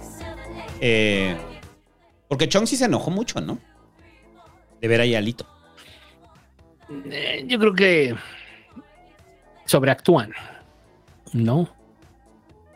Hay, hay unos que me encantan, ¿no? Como cuando se separa Beatriz Paredes y no sabe ni qué hacer, ¿no? O sea, así como, ay, qué situación tan incómoda. Pero al mismo tiempo, pues Alito ya sobrevivió. Tan es así que él sí está en diputados, ¿no? Sin pedo. En la, en la plenaria de, de diputados del PRI. La que hubo bronca fue aquí. Entonces llega, entonces Chon se para, bien emputado y dice, yo me voy, Ajá. yo me voy porque este, no tenía nada que hacer aquí y como de costumbre, no cumplió su palabra. Bueno, se ponen a pelear como, como en Neo. Con Lawrence Fishburne con Neo. Se van a un dojo virtual. y ahí empiezan a pelear Alito y Osorio Chong. Pero a ver, Chong tiene. O sea, la forma en la que lo argumentó Chong es que no estaba en la lista de los oradores Alito. O sea, que Alito se presentó por sus huevos. Eh, que solamente estaban eh, invitados eh, los candidatos del PRI, tanto a Coahuila como a Alejandra del Moral, ¿no? Entonces, que fue una prepotencia de Alito. Y entonces sí crees que Alito entró al Senado a provocar a Chong. Claro. O sea, no entró a provocar. a es una provocación, es un mensaje, ¿no? A ver quién la tiene más grande, pues sí. Eh, y, el, y el pedo, güey, es que el, el mensaje que da Alito es terrible, porque lo que señala, señala a Chong como alguien que es un, dijo, es un entreguista al gobierno, ¿no? Después ya lo dijo en una declaración. Y dices, ¿en serio, Alito, tienes cara para decir que es un entreguista al gobierno, güey? O sea, y también sale Chong, y es cuando dice que al señor Alito se le olvida que solamente es el presidente del partido, ¿no? Solamente. O sea, dicen, el PRI, hay muchos PRIs. No, Chong, eres tú y, y Ruiz Y Massieu. Claudia. O sea, y ya, güey, los que están haciendo la de pedo, todos los demás PRIistas Ya se alinearon. ya se güey. alinearon con Alito. O sea, hay muchos PRIs. No, eres tú. Entonces, pero muy mal. O sea, a nivel ya, ya, ya, ya en serio, ya el, el nivel de imagen política que es para, para Chong que le interrumpa a Alito. Yo creo que con todo el sentido es molesto, ¿no? Sí, Porque es su coto de poder el de Chong, es lo que le queda. El Senado. y ya no. Sí. y Ya no. Eh. Pues es que también Chong pertenece como al. Tanto Chong como Claudia pues son del peñanietismo, ¿no? Y más bien es la última. El último que queda del peñanietismo. Ajá. Ahora, la realidad es esa, ¿no? Alito sobrevivió. Pese a todos nuestros pronósticos, De pese a todo lo que creíamos, Alito sobrevivió. Alito sobrevivió y entonces al sobrevivir este, se vuelve muy fuerte, se fortalece. Sobrevivió porque el rey quiso que sobreviviera. Sí, O sea, porque el peje quiso que sobreviviera Alito. sí, no, ya estaba, Alito ya estaba puesto. Sí, no. Eh, eh, ¿Le sirvió? Al final fue, ¿me vas a servir, Alito? Y Alito dijo, sí. Y te dejó hacer tu alianza. Ujú, Tú haz tu alianza, no me bloquees mis iniciativas. Y ya cuando viene el rompimiento, pues ya es demasiado tarde, ¿no? Alito ya jugó, ya está bien posicionado dentro del prismo y ya no tiene la necesidad de ir con las iniciativas del presidente, ¿no? Subestimamos a Alito. La realidad es esa. Es esa. Y yo creo que, no sé, para aquí todos los queridos Pasqui escuchas que hacen análisis político junto con nosotros, ¿usted también cree que subestimamos a Alito? ¿O usted ya sabía que Alito era esta máquina política? O No, cayó parado, O, cayó es el, parado. o es el reflejo del, de- es el reflejo de la- del movimiento político del peje, ¿no? O sea, el peje solamente lo utiliza como, como eso. Como un espejo para poder rebotar su propia luz.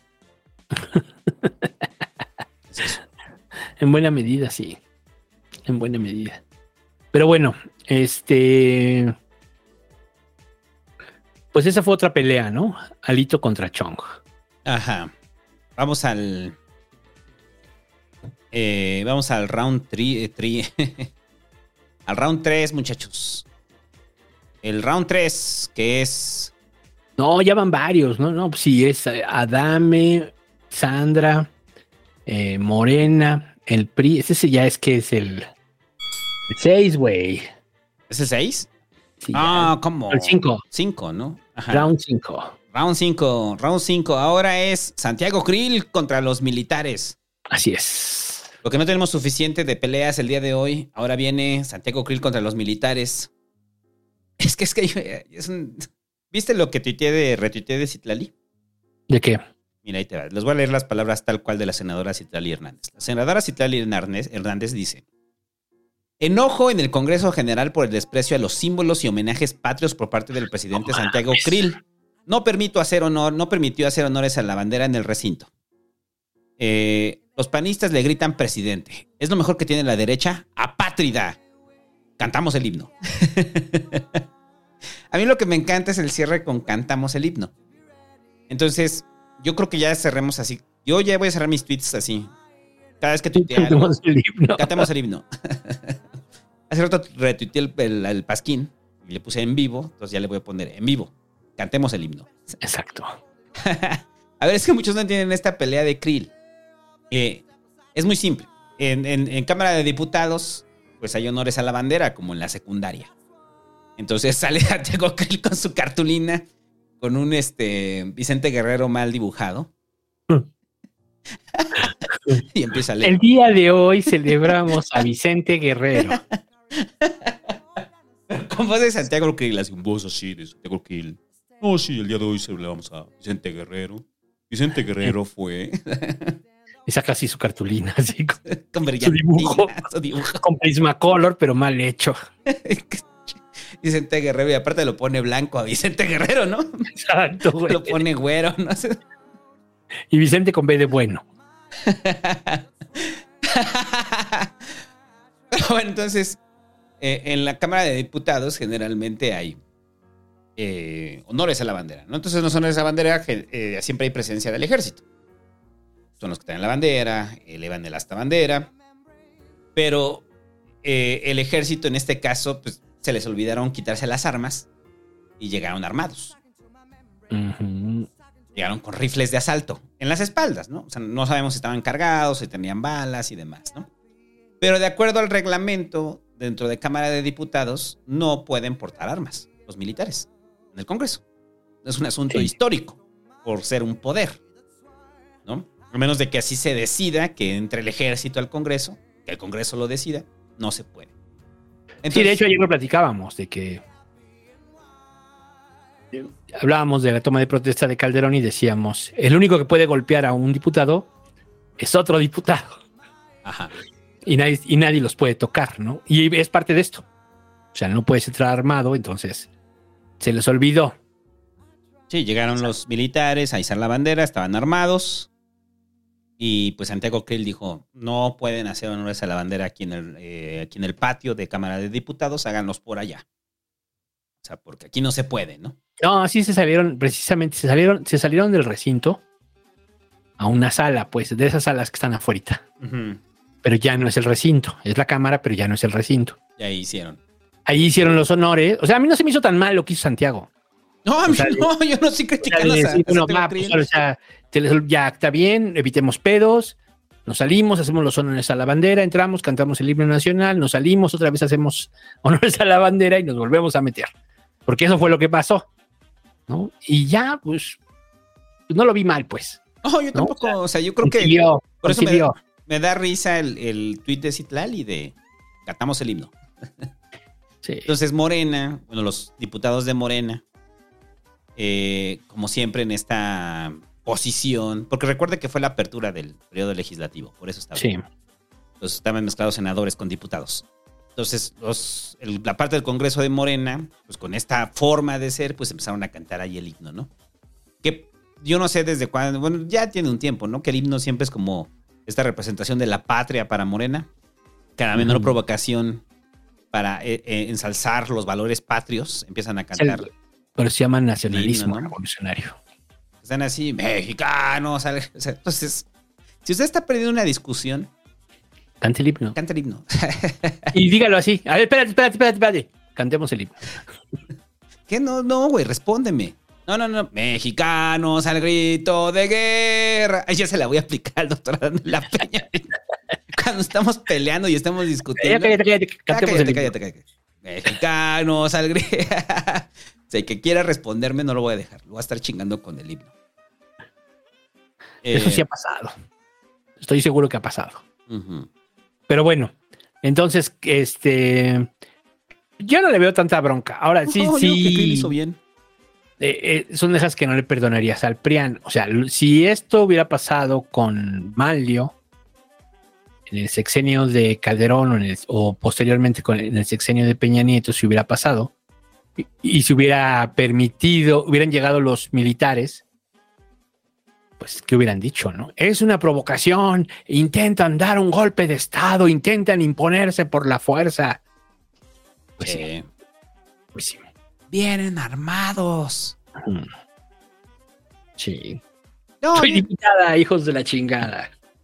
Aquí yo creo que sí es como. eh, sí, Krill hizo bien. Hizo bien. Por eso para mí me parece una exageración lo de Citlali, ¿no? Yo creo que hizo bien. Hizo bien Krill. Pues sí, pues si lo dice el reglamento de la Cámara, pues no pueden estar armados. Ya, ya, así. Y ya, eh. ¿Qué más? Y ahora Jesús Zambrano contra sus aliados. Ahora sí, round 6. Round 6. Jesús Zambrano contra sus aliados. En la cual Jesús Zambrano, pues sigue con esto, ¿no? O sea, de que el candidato de la coalición eh, tiene que ser elegido, ¿no? Por, por la gente, ¿no? O sea, yo no sé ahorita que Zambrano anda muy preocupado porque sea elegido por la gente. Eh, ahí está. Round 6. Round 6. Entonces Zambrano lo que hizo es pues, ya darle rienda a sus candidatos del PRD como posibles candidatos presidenciales, entre ellos Miguel Ángel Mancera, este, y este, bueno, Mancera y eh, Silvano Orioles. Es que, o sea, aunque lo sea, aunque lo sea, Zambrano no puede aceptar que lo traten como el pendejo de la alianza. Aunque lo sea. O sea, sí también tengo la, tengo la impresión de que nunca le consultaron ni madres. No, yo creo que no le consulta nada. ¿Por qué le consultarías a Zambrano? Eso es lo que piensan ellos. Y entonces por eso Zambrano dice, no, ni madres. Tengo a Mancera y tengo a Silvano. Oye, pero están devaluados. No importa. Valen igual que los tuyos. Están igual de devaluados. Son buenos cuadros los dos. Lo cual es real, lo cual es real, ¿no? Y, lo cual, y, y que Mancera pudiera ser candidato por la coalición tampoco se me hace tan descabellado. O sea, creo que, creo que, creo que Zambrano tiene parte de razón. Que son unos losers y que no representan nada. Y cada vez que vemos a Zambrano así, hasta nos da como, no sé a ti, pero a mí me da una pinche jaqueca así de puta madre, güey. O sea, ver a Zambrano así cuando lo ves. Y, pero como que hoy ya no. O sea, hoy ya se calmaron, ¿no? Mm, no, porque siguen diciendo. Ayer en la noche ya, ya hasta se tomaron la foto. No, volvieron a salir juntos, pero Zambrano no se ha bajado de la idea de que el candidato presidencial tiene que ser eh, elegido por la gente. Sí. Y no está mal. No está mal. No, suena bien, pero al final es una repartición de candidaturas en la cúpula partidista y, y a Zambrano no le tocó nada. O sea, no les tocó nada al PRD, porque también el PRD, pues sí suma, pero suma poco. O sea, yo creo que Zambrano todavía tiene como esta añoranza del PRD grande, ¿no? Y no se ven como un partido pequeño que están al borde de la extinción. Sí, de la idea de que ya fue, ¿no? Ajá. O sea, de que ellos piensan, no, pues si gobernamos la ciudad, gobernamos el. Pues sí. Viven del pasado, los amigos. Y de lo ajeno, porque tampoco era tanto de ellos, ¿no? O sea, realmente no era de ellos. Ajá. No era así que los chuchos ganaran en todos lados y arrasaran, ¿no? Siempre se subían a la ola. Entonces, bueno, pues este, pues ahora dice que tiene una mancera. También hubiera puesto a, Serra- a Héctor Serrano, pues de una vez, pues que le costaba, ¿no? que le costaba, güey. Sería muy buena esa que Zambrano dijera, y en la ciudad tenemos a Héctor Serrano. ¡A huevo! No, no. Son Pero capaces, entonces, son capaces. El acuerdo, el acuerdo que había quedado y, y que obviamente no le consultaron al PRD fue eh, el PRI eh, en el Estado de México y en Coahuila pone la candidatura, el PAN en la Ciudad de México y en la presidencia pone la candidatura, ¿no? Ese es el acuerdo. Y, y, mm, pues no le preguntan a Zambrano. Yo creo que es la única forma como pudo perdonar Marco Cortés a Alito, diciéndole, pues ustedes encabezan. ¿No? Ajá. Porque además seamos honestos, o sea, en la ciudad, pues, pues también tendría con que el PRI, ¿Sí? Pues sí, ¿no? O sea, tienen a Rubalcaba, por ejemplo, ¿no? O sea, pero te refieres a un candidato fuerte. Sí.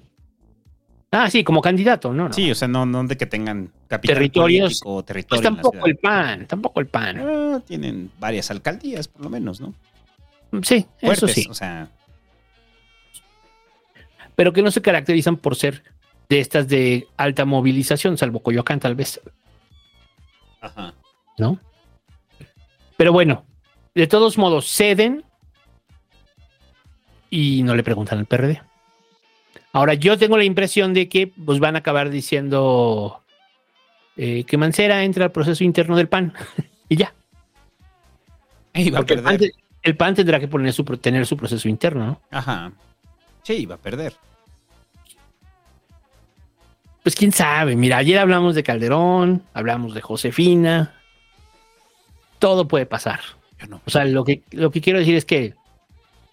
Porque ahorita, ¿quién podría ser el candidato de la oposición? Pues esa es la pregunta.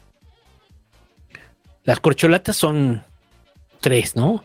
Y dos de chocolate, Ajá. ¿no? O sea, pero está muy cantado, ¿no? Las corcholatas son estas. Y entonces, del otro lado, ¿quién? ¿Quién? ¿Quién puede ser el candidato de la oposición? No, siguen con Krill, ¿no? Quieren a Krill. O sea, neta, Sí, sí, sí, quieren a Krill. Es lo que hay, es lo que tienen. pues a lo mejor no es tan mal idea Mancera.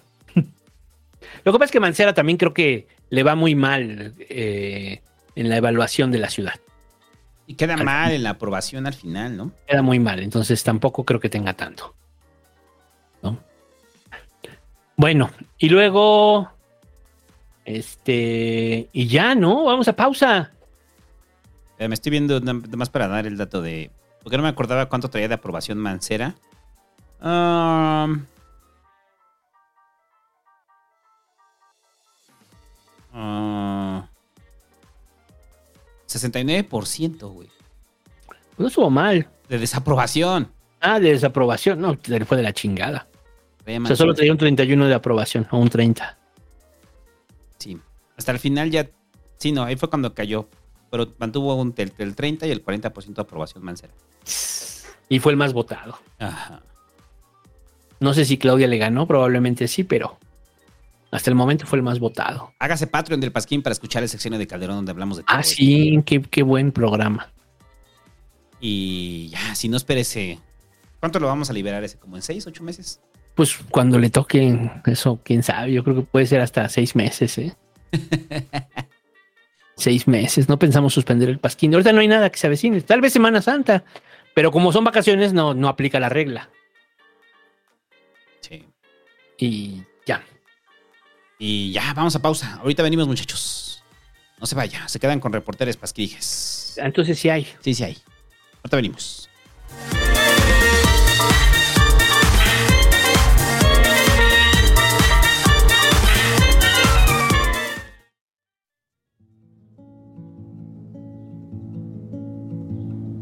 Esta semana en el Pasquín Feminista, Ruido es la última película de Natalia Bernstein, directora de cine mexicana, a quien le debemos joyas como Los Adioses sobre la vida de Rosario Castellanos y Nosotras, cortometraje que cuenta con testimonios de mujeres sobrevivientes de feminicidio.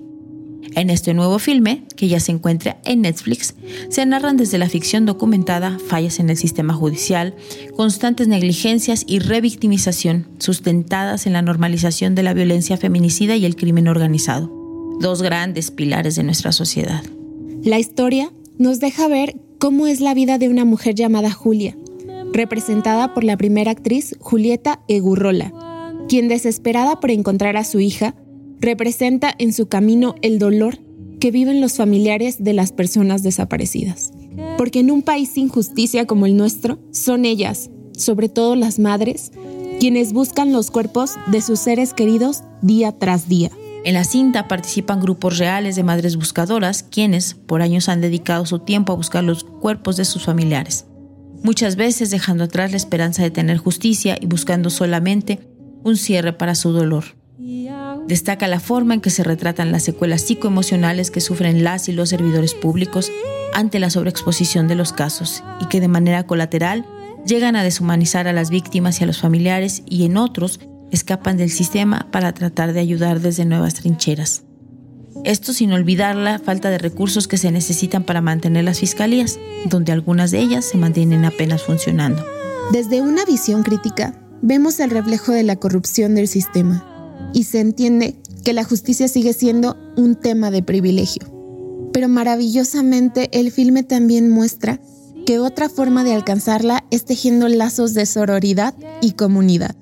La cifra actual de personas desaparecidas y no localizadas en México es de 917 personas, según la Comisión Nacional de Búsqueda.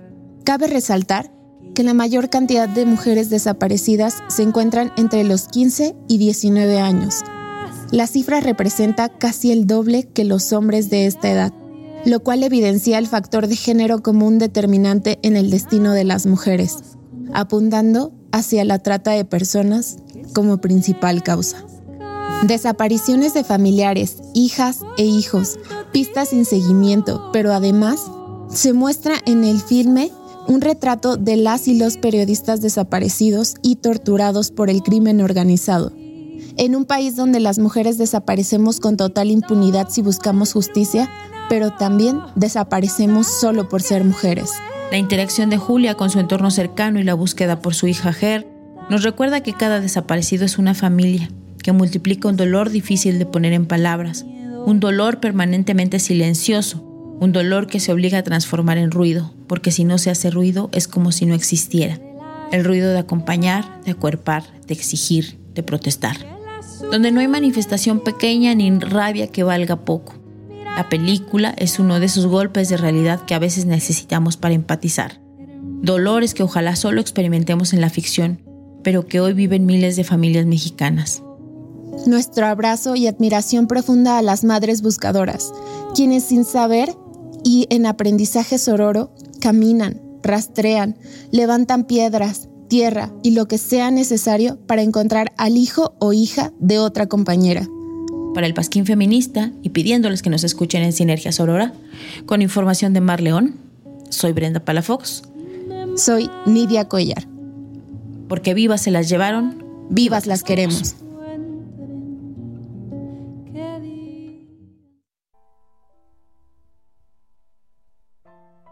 Aquí su reportero Pasquín Jalisciense. El pasado 20 de enero, familiares amigos de Miguel Alberto Lozano denunciaron en redes sociales la desaparición del hombre de 32 años.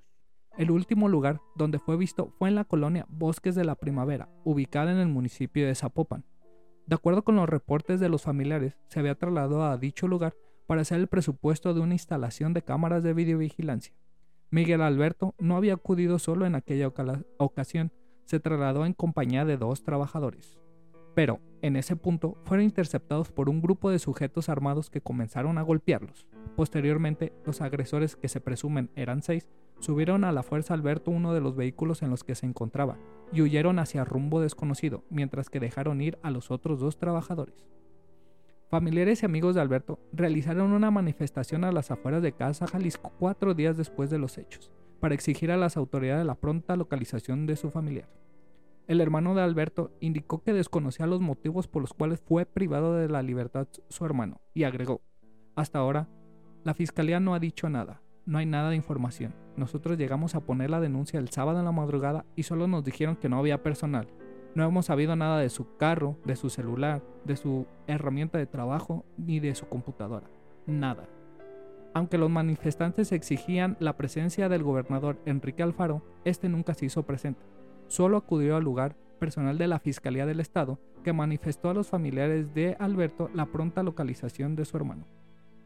La noche del 23 de enero, mediante un comunicado en redes sociales de la Fiscalía, se mencionó la localización de un cuerpo de una persona del sexo masculino, con rasgos de Alberto, pero, debido a las condiciones del cadáver, se tuvieron que practicar pruebas genéticas. Fue hasta el día 28 de enero que los familiares de Alberto, mejor conocido como Titi, confirmaron que el cuerpo encontrado era el de su hermano. Este es uno de los tantos ejemplos de la realidad que vive hoy Jalisco. Este caso se hizo mediático ya que una vez más los ciudadanos se, movilizaron para el proceso de búsqueda se acelerara, pero existen miles de casos que no salen a la luz pública.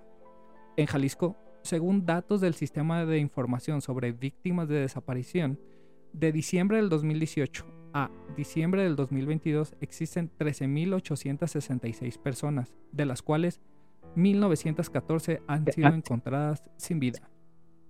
¡Ey! Pero los pleitos con la Universidad de Guadalajara nunca faltaron. En la voz Jacob Frías. Desde hace años era evidente la degradación del metro. Desde estaciones con pasillos sin luz, plagas de ratas, fugas de agua que ocasionaban que se convirtieran las estaciones en atracciones de parques acuáticos ha desembocado en accidentes fatales, como el choque de trenes el 11 de marzo del 2020 en la estación Tacubaya con un fallecido. Después sería el trágico incidente de la línea 12 el 3 de mayo del 2021, hasta el más reciente en la estación Potrero, que desde ese día la jefa de gobierno ha tomado acciones como la implementación de la Guardia Nacional para prevenir los supuestos sabotajes. Pero, ¿esta teoría es cierta o solo es el resultado de años de descuido por parte del sindicato y autoridades de la ciudad? Bienvenidos a su Pasqui Cápsula del Metro. Desde que la Guardia Nacional entró en acción en el metro, aparte de realizar operativos para retirar una peligrosa lata, detener a una señora que quería reparar su lavadora y uno que otro despistado saboteador que tiró algún objeto a la vía. Si bien en ningún caso se procedió más allá de presentarlos como la gran detención, los accidentes en el metro siguen ocurriendo y la culpa solo se la terminan echando entre sindicato y gobierno. Y al final los que terminan pagando el precio son los usuarios. Y aunque los trabajadores también tienen sus temas, la mayoría son los que terminan sacando adelante el servicio con lo que tienen, desde comunicarse por WhatsApp, porque el sistema Tetra tiene fallas, así como los técnicos tienen que comprarse sus herramientas y equipos de seguridad. Y debido a la falta de presupuesto tienen que modificar piezas viejas o sacar las refacciones de los 125 trenes que están en desuso. Ahora el sindicato acusa de la detención injusta del conductor del choque en la línea 3, ya que apuntan a que la fiscalía se apresuró a realizar el proceso en contra de Carlos N., en lugar de que fuera citado y después imputado ante un juez de control. Por esta razón, los sindicalizados del metro afirmaron que se les trata como unos delincuentes. Los incidentes tal vez sigan ocurriendo, ya que son años de falta de cuidado y entre el sindicato que es apuntado, incluso por trabajadores de desvíos de presupuesto o compras de materiales de baja calidad, y el gobierno y oposición que politizan el asunto solo a su conveniencia, el metro sigue siendo el transporte predilecto para la mayoría de los chilangos y es lamentable el estado actual. Solo queda esperar a que las acciones que se emprendan den fruto en algún futuro y tengamos un servicio decente, que por lo menos nos permita llegar a tiempo al trabajo y cobrar el bono de puntualidad. Para el Pasquín Alfabeta.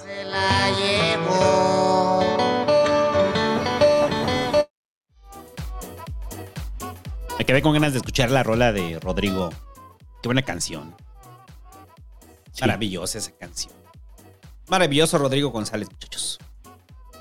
Y superchats. Superchats, comenzamos con eh, Diego Acosta que dice: Saludos Pasquines, los escucho en podcast. Gracias. Eh, Vaini Torro dice: eh, ¿Qué piensan de los terraplanistas? Están tontos. Gente aburrida, gente aburrida. Eh, Gabriel C. dice: Miki, ¿le vas a los Pumas o te vistes de amarillo? A mí no me gusta el fútbol, güey, me gustan los eSports. Son los fútbol, son los deportes del futuro. Eh, Rodrigo Esteban Albarrán Cruz dice: Los escucho mañana. Saludos, denle like. Gracias. Menopus dice: Saludos, los escucho mañana. Gracias. Y pregunta: ¿La tía panista sirve sodas con calcetín? Ay, no, a mí Marta de baile me parece una naca. Es una naca con dinero. Eso es lo que es, no es una dama. Eh, Julia Burns dice: Pasen tips para ganar en el Scrabble, los TQV. Que le pregunte al doctor Adán de la Peña. El doctor Adán de la Peña es un taur. Aunque nos echamos nuestros tiros, el doctor Adán de la Peña y yo, ¿eh? son de las partidas con Scrabble más chidas que he jugado con ese güey. ¿Y todavía lo juegan en, en el Apalabrados? No, ya no. Pero sí nos, sí nos juntamos a, A jugar. a jugar en tablero. Jorge Canales dice: Se llevan mi primer super chat. Eh, viva. Néstor Padilla dice: Saludos, denle like. Denle like, cabrones. Eh, César Benavides León dice: ¿Qué opinión tienen de la política de Ecuador? Saludos. ¿Actualmente o en general? Porque si es actualmente, Ecuador se sigue cargado hacia la derecha, ¿no? La verdad estoy muy desactualizado, pero sí, durante un tiempo estuvo gobernado por la izquierda, pero como siempre, ¿no? Y por la izquierda más populista, pues. Ujú. Sí. Aquí reportamos eh, todas las represiones del gobierno de Lenin Moreno. Y lo vimos, ¿no? O sea, una de las razones por qué arriba a la derecha es por los gobiernos de izquierda como el de Lenín Moreno. Eh, luego dice Daniel M. Farfán, lugares para comer cerca de la Cámara de Diputados. No hay, están todos feos y son fondas. No, no, no, pero no, pero está ahí Metro San Lázaro. No, por eso, o sea, alrededor, o sea, de cámara no, vete hasta el Metro San Lázaro. Sí, Metro San Lázaro. Hay una amplia oferta culinaria, pero si quieres comer enfrente del acceso principal de Cámara de Diputados es Godilandia, ¿no? Ah, sí, está lleno de fondas. Esa callecita que está en- junto al banco. Está llena de fondas. Cero Bits dice: Feliz jueves del pulso y del pasquín, premio doble. Bueno, Ay, Isai dice: Mickey Gamer, cae, eh, cáele al gym a ponerte mamado. Mickey, ¿quieres hacerte fortachón? No, yo no, a mí no me gustan los mamados. Se me hace así como Ramiro. Están mamados y luego están gordos. Ya nomás dejan de hacer ejercicio y están todos gordos. Pero Ramiro siempre decía que con un mes se ponía el pedo. Ese güey siempre estaba gordo. Así son los mamados. A ver, ahí va la profecía de Mickey Gamer. No hay mamado que no acabe gordo.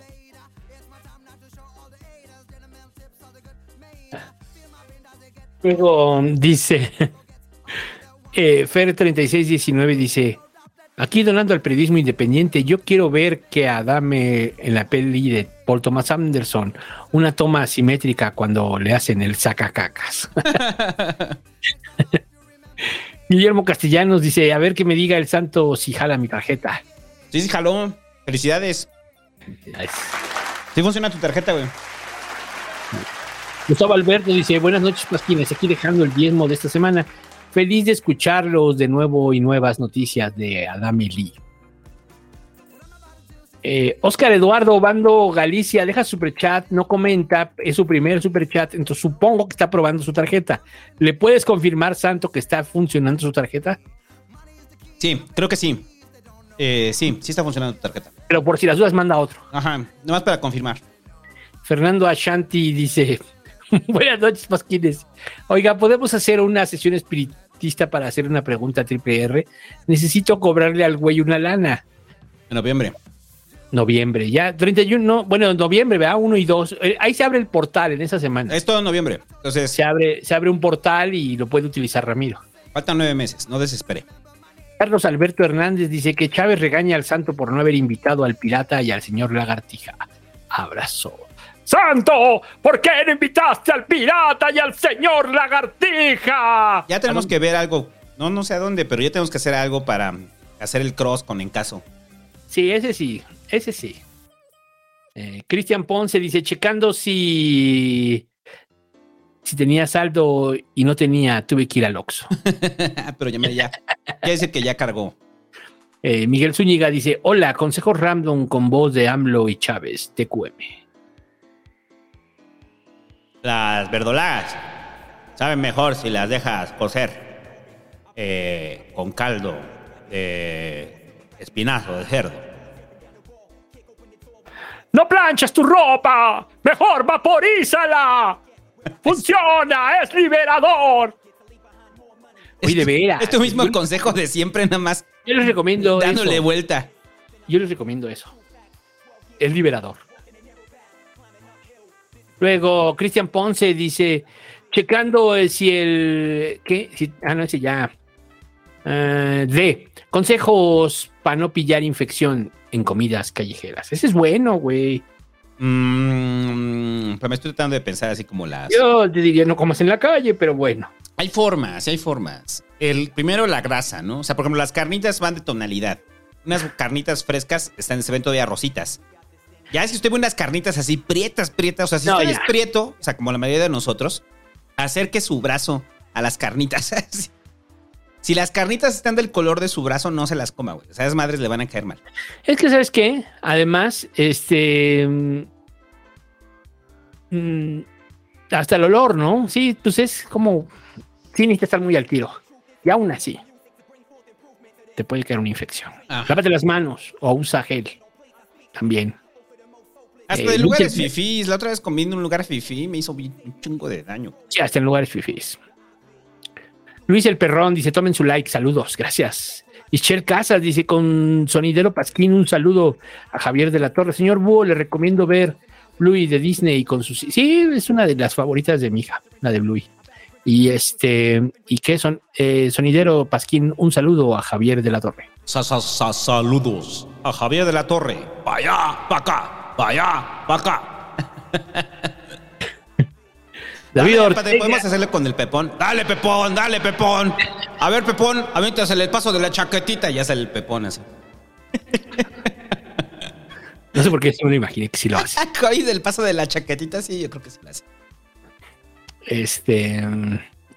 David Ortega Sagú, tres cosas por las que AMLO pasaría a la historia. ¿Tres cosas? Eh, no sé, por ser el primer presidente de izquierda de la época moderna. Esa era la primera. La segunda, por el crecimiento de los, de los programas sociales y la política, por lo menos en los dichos de apoyo a los pobres.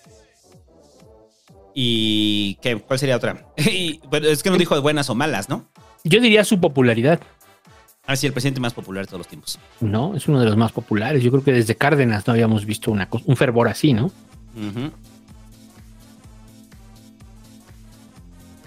Mm, luego, Luis Hernández dice: Buenas noches, Santo y Búho.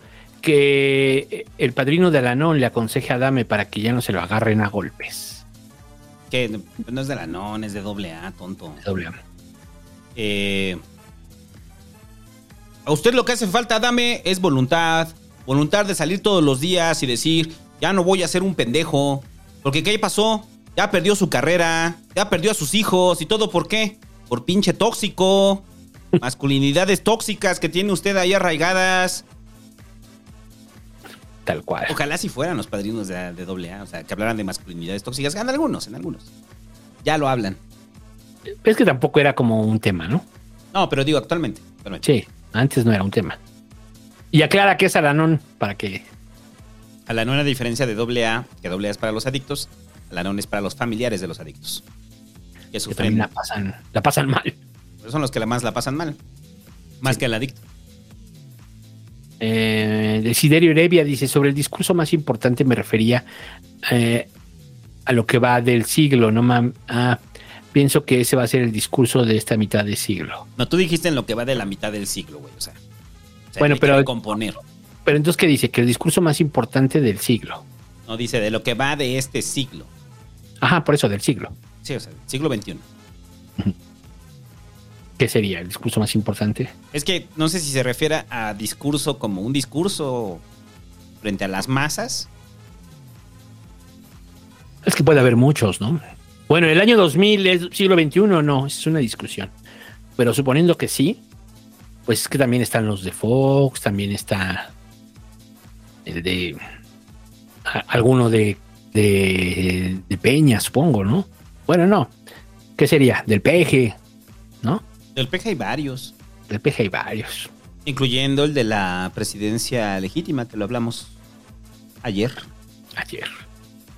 Los quiero desaforadamente. Ajá. Sí.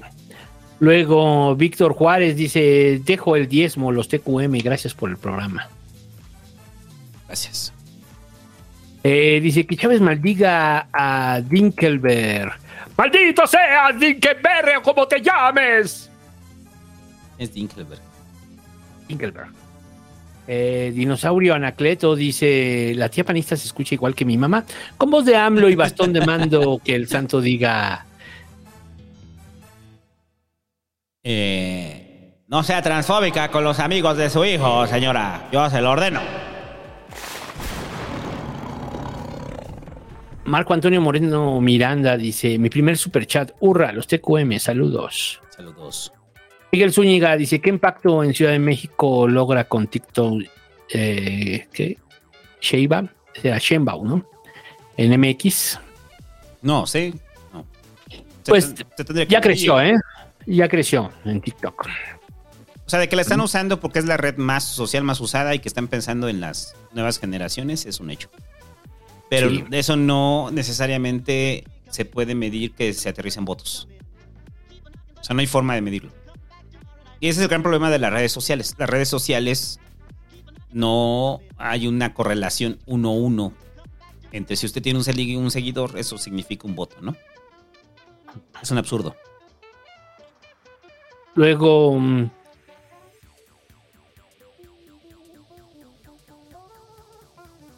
Abraham Steady dice: Feliz cumpleaños a Brenda. Escuchen Sinergia Sorora. Y escuchen Sinergia Sorora. Vayan ahorita a suscribirse. El cumpleaños de Brenda es en cuatro días, ¿no? Es el 6. Feliz Pero bueno. cumpleaños a, a doña Brenda Palafox. Por adelantado. Feliz cumpleaños. Eh, Pinubiel dice: Por acá dejamos el diezmo. Bien hecho. Sin nickname dice: Buenas noches, Pasquines. No he donado en mucho tiempo y es por eso que me considero parte del vulgo y me duele cada vez que tratan de humillarnos. Qué bueno. Luego pone su superchat, dice, es por eso que hago un llamado a todos los del vulgo. Ya basta que un señor peleón neoliberal nos denigre. Vulguistas del mundo unidos. No, lo vamos a seguir haciendo. Vamos a Eh, seguir aventando el pan duro y cada vez que soltamos pasquín tapado lo decimos enfáticamente. Está duro y lleno de mo. Pero gracias que seas del vulgo y llegaste a dejar tu superchat. O sea, es, juntó sus moneditas para, para dar un superchat para quejarse del- de ser del vulgo. Ah, ya se me perdió. Eh, Scarlatan deja ahí su superchat. Es la primera vez que lo pone, así que queremos pensar que está probando su tarjeta. Pero recuerda, para que quede más claro si estás, si, si sí pasó, si sí, manda otro. Ajá, se Man- manda otro. Y eh, en este no pusiste nada, pueden en el siguiente. ¿Sí pasó mi tarjeta? Ajá. Eh, Javier Mitre deja ahí su super chat. Carlos Almerón también deja su sticker, gracias. Gerardo Dosal con voz de AMLO.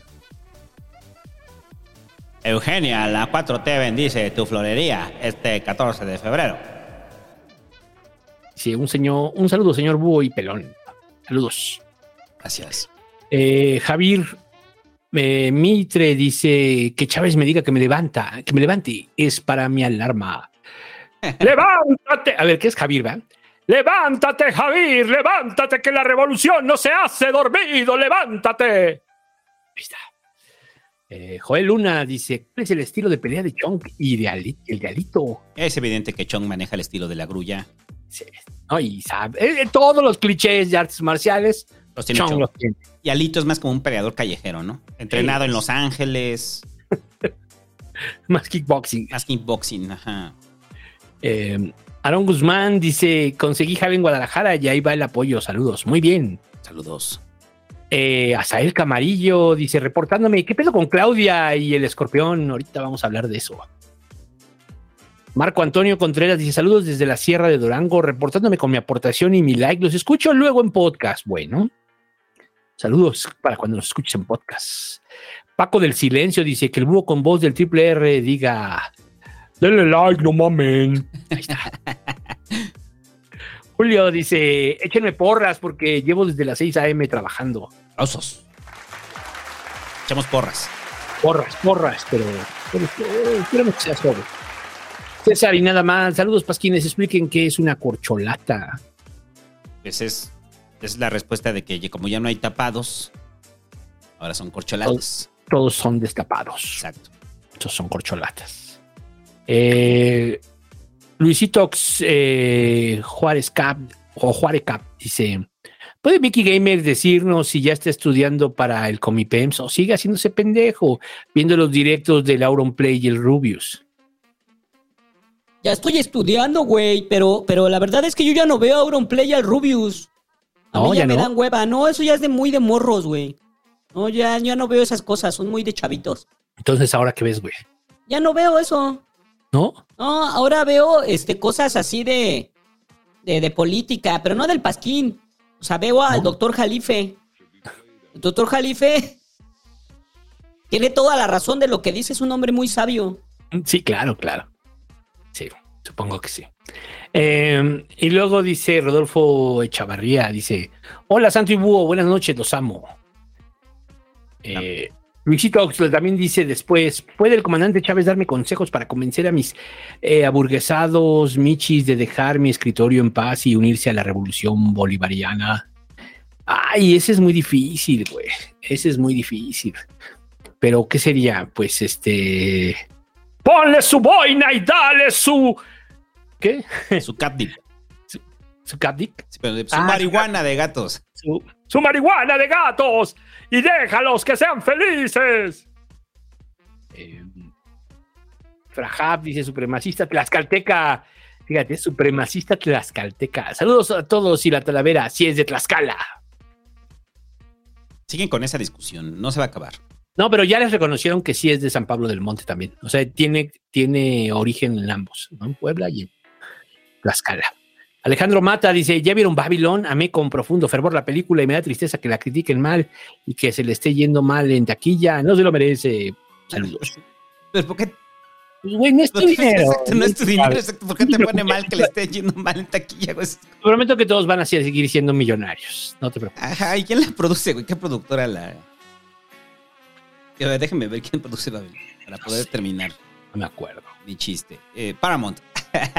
No mames. O sea, no quiere decir que Paramount diga, no, pues ya fracasó Babylon. Saben que el sueño se acabó. Y ya dicen, no. Se cierra todo. Se cierra Paramount por el fracaso de Babylon. No mames, güey. no, nunca había escuchado a alguien que estuviera preocupado porque le esté yendo mal en taquilla una película. Al único que le De puede ir mal en todo esto es el director, eso sí. Pero no creo. Eh, ¿Alguien no vi los nominados al Oscar. ¿Tú viste los nominados al Oscar? Sí, ya salieron. Este. He visto como tres, creo. ¿Y no estuvo Babylon? Sí, sí está, ¿no? No, no está, no es cierto, no está, no está. La que vi que tampoco estuvo fue Bardo. No. Pero está nominada a, a algo, ¿no? Y la que creo que tuvo más nominaciones es la de Everything Everywhere. Mm, sí, no está nominada a mejor película. Y Osvaldo Rodríguez dice que Miki me aconseje en qué invertir. También apoya las gomichelas en zona escolar. A mí no me gusta tomar. A mí no me gusta tomar, ni me gusta el fútbol, ni me gusta estar mamado. O sea, no te gusta nada que, ver- que tenga que ver con tu jefe. No, nada de eso, güey. Nada Sí, de eso. Yo soy sano. Yo, yo me estoy poniendo mamado como el esquizo. Viste que armaron su podcast rap y así emergente. Fue mi inspiración. Mi inspiración ahora es el Hecha, el esquizo y el hobbit. Exacto. Es chido porque el uno hicimos uno que era puras mamadas y ahora fue puros mamados. Y ahora está haciendo, le está diciendo Hecha, puras mamadas en sus podcasts de mamados. Está bien, o sea, yo- yo- o sea, la verdad es que yo estuve escuchando un pedazo. Está bien, porque el Hobbit lo, abar- lo aborda más sobre el asunto del cuerpo, ¿no? O sea, no fue una plática de mamados tontos, ¿no? O sea, Sí, no, no. un análisis sobre el gym, o sea, pues es el esquizo, el Hecha y el. Y metieron al otro cabrón, ¿no? O sea, está chido. Si a usted le gusta el gym, está chido. Yo seguiré diciendo eso. La mayoría de la banda que hace gym odian el cardio o no odian correr. ¿Por qué? Es, no sé, es muy raro. Toda la banda que conozco que hace gym no les gusta correr. Y en general a los que corremos no nos gusta hacer gym. Mm. Es como raro. Eh, luego dice Osvaldo Rodríguez que mi. Ah, no, ya. Eh, Astaro 1988 Full dice: Pasquines, ¿le pueden decir con voz de AMLO a mi cuñado David que le hace falta macanear con la otra mano porque ya se ve descuadrado? ¡Saludos! David, hazle como el chocoflán. Macanea con las dos manos. Con las dos para que no se te note la hinchazón. Y tenemos unos últimos del pasquín.com. Dice. Dice Ricardo Isaac Osuna Castillo. Buenas las tengan, pasquinerdos. Me reporto para la sota del honorable gobernador Barbosa. ¿Cómo procede para validar datos? Ya están en impresión y no, son una chulada. El búho ya vio el demo. El Mastercraft, saludos al Mastercraft que se rifó todas las estatuas de Barbosa. Ya se están imprimiendo y no tienen ni idea de lo que van a recibir. ¿eh? O sea, es un artículo de alta colección. O sea, de alta colección. Bien chingones. Bien chingones. Tan chingones. Eso es algo que vale la pena tener en su escritorio. Cuando le pregunten, ¿qué es eso? Les va a poner, no, la, la pata misil. ¿Usted creía que no le íbamos a hacer? Pues, se ve hermosa, muchachos. Eh, pero espérense que ya que están impresas ya les avisamos. Eh, Carlos Guerrero Ornelas dice, buenas pasquines, ¿vieron lo del, Situa- del Situam? Eh, piden aumento del 300% y la UAM les ofrece el 4%, pero no sería, no sería una huelga. También que el PG envíe un mensaje al sindicato de la UAM. ¿Vieron los Eslan México? Que el mismo el Kimiki Gamer nos diga qué le parecieron. Son demasiadas cosas. Eh, no vi lo de la UAM. No. ¿Viste algo de la UAM? No. Eh, pero la UAM cada. ¿Te acuerdas que una época donde la UAM se iba a paro cada fin de semana? Sí. que tuvieron un montón de paros y fueron producto del sindicato, ¿no? Eh, igual sobre lo mismo, sobre los aumentos salariales. Eh, lo de los Esla en México, no, yo no vi eso. No, Eh, menos. Y que el Mickey Gamer nos diga que los parecía, ¿qué le parecieron? Están padres, güey. eh. Están padres. O sea, ¿no los viste, va, güey? No, sí, sí los vi, pero no los vi completos. Ah. Ah, no los viste, güey. Ese es cuando, como Epigmenio, cuando. Ese estuvo bien cabrón, güey. Cuando Epigmenio le preguntan sobre el libro del rey del cash. Y le dicen a Epig, y le dice Epigmenio: ¿Leíste el libro, Epigmenio? Sí, sí, sí, pero no lo leí completo. No lo había leído, güey. Después Epigmenio sale y dice: No, es que la verdad es que no lo había leído. a nadie le gusta decir que no lo ha leído. O sea, es muy difícil que digan no. No, no lo he leído. Entonces, la, la salida simple es sí, pero no completo. Si alguien le dice sí, pero no completo, es que no lo ha leído. Eh, dice Miguel Torres Sí, no, más bien lo honesto sería decir no, lo No, estoy no lo leyendo leído, aún. No pasa nada. Eh, pero no, la gente tiene miedo a parecer tonta y entonces dicen sí, pero no completo. Eh, Miguel Torres Alvarado dice: Saludos, camaradas. No soy digno de escucharlos, pero un consejo random suyo bastará para sanarme. Ah, Este es un consejo de, de- señor. Eh, congele fresas. No hay nada mejor en el mundo que congelar fresas. Las fresas se pueden utilizar para muchas cosas. Congeladas son maravillosas. En la mañana en el licuado. En la tarde como rico postre con crema. Una, pe- una pequeña pizca de azúcar. Y si usted le gusta el whisky, compre un pequeño whisky, un Jack Daniels. Y en la noche se sirve un chorrito de whisky con un puñado de fresas congeladas. Y el frío de las fresas hará que su whisky esté frío. Después de eso las fresas absorben el sabor del whisky. Ah. ¿Y por qué no al otro día hot cakes con fresas? Parte unas perrabanadas de fresa eh, podría ser jalea de fresa. Entonces, la mejor inversión que puede hacer a usted para su comida es comprar fresas. Compre fresas. ¿Qué más? Y ya. Eh, ¿Ya? No, te falta un último superchat. Llegaron los últimos dos. Ah, ok. Eh, dice. Llegaron tres, llegaron tres. Alejandro Mata, me vale pito si Paramount pierde feria, jajaja, me preocupa por el director y pues en general no se apoyen más ideas originales sino remakes o mamadas. Sí, pero um, tú la sientes muy original también, o sea, Everything, Everyone, All at Once es más original. es muy original, ¿no? Sí, sí, sí, es original. Es muy original, ¿no? Esta tú la sientes muy original, o sea, eh, Ale MM dice que AMLO diga, Fermín estudia mucho para que seas un gran psicólogo. Y Gustavo Toski García dice: Máscara Sex Magín de venta en el Chopo. Acá seguimos el camino marcado por la brillante pelona del santo por salir del barrio. El Mickey ve One Piece. Sí lo veías, ¿no, Mickey? One Piece, yo me acuerdo. Yo ya no veo esas cosas, son muy de chavitos. Pero sí traías ahí tu playerita. de Ya no, pero ya maduré, búho. Yo ya maduré, a diferencia de ustedes que no maduran. Ustedes no maduran. Yo ya me asumo como un adulto. Yo ya no veo anime. Es para morros pendejos. Un pinche Mickey, si ni siquiera has acabado la secundaria, güey. Pero ya estoy grande, ¿no has visto mi bigote? Eh, Juan Mortime dice: mm, Rol en sus películas favoritas del 2022. Saludos. Ay, te fallo ahorita. Estoy pensando. Así como me agarras como en curva. Nos agarraste en curva, déjala, pensemos. O sea, porque eso sí lo tengo que recapitular. Bueno, pero ya les habíamos recomendado Everything, ya les habíamos recomendado la de la de RRR, que está en Netflix. Este, ¿qué otra? Que también tuvo nominada, ¿no? La nueva versión de Sin Novedad en el Frente también está chida. No la he visto, no la he visto. Vean Bardo, Bardo es buena película. Sí. Eh, ah, la de A Decision to Live de Park Chan-wook. Buena película. Esa es la que no vi. Ajá. Buena sí, no la estabas platicando ese día. Eh, Está bien chida. Eh, Eh, espérame, no estoy pensando. Es que no sé si esa de este año, pero esa yo la estuve recomendando. Sí, creo que sí fue del 22. A ver, espérame. Eh, ahorita les digo el título. Es que es japonesa. Me encantó esa película. O sea, que es del mismo director de Drive My Car. Eh, la Rueda de la Fortuna y la Fantasía, así se llama. Eh, es del mismo director de Drive My Car y es, yo creo que de las películas que más me gustó este año es esa. Sí, sí, sí. Estoy viendo, que, estoy viendo qué películas salieron como para recomendarles, pero no. Sí. Sí, sí, sí. Esa, esa, esa es una gran, gran película. Es de este Yusuke Hamaguchi. Véanla, muchachos. Y si es del 22. Sí, bueno, obviamente Pinocho, ¿no?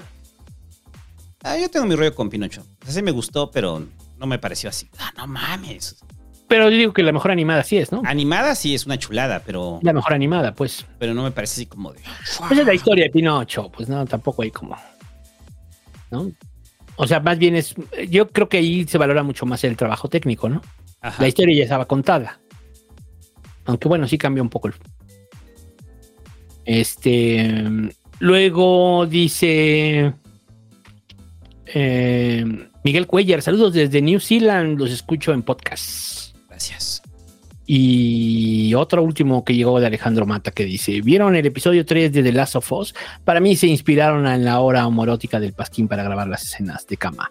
¿Vieron los planes de DC? Eh, no, no lo he visto. The Last of Us la voy a ver hasta que acabe porque, pues, como ya sé la historia del juego, no me interesa.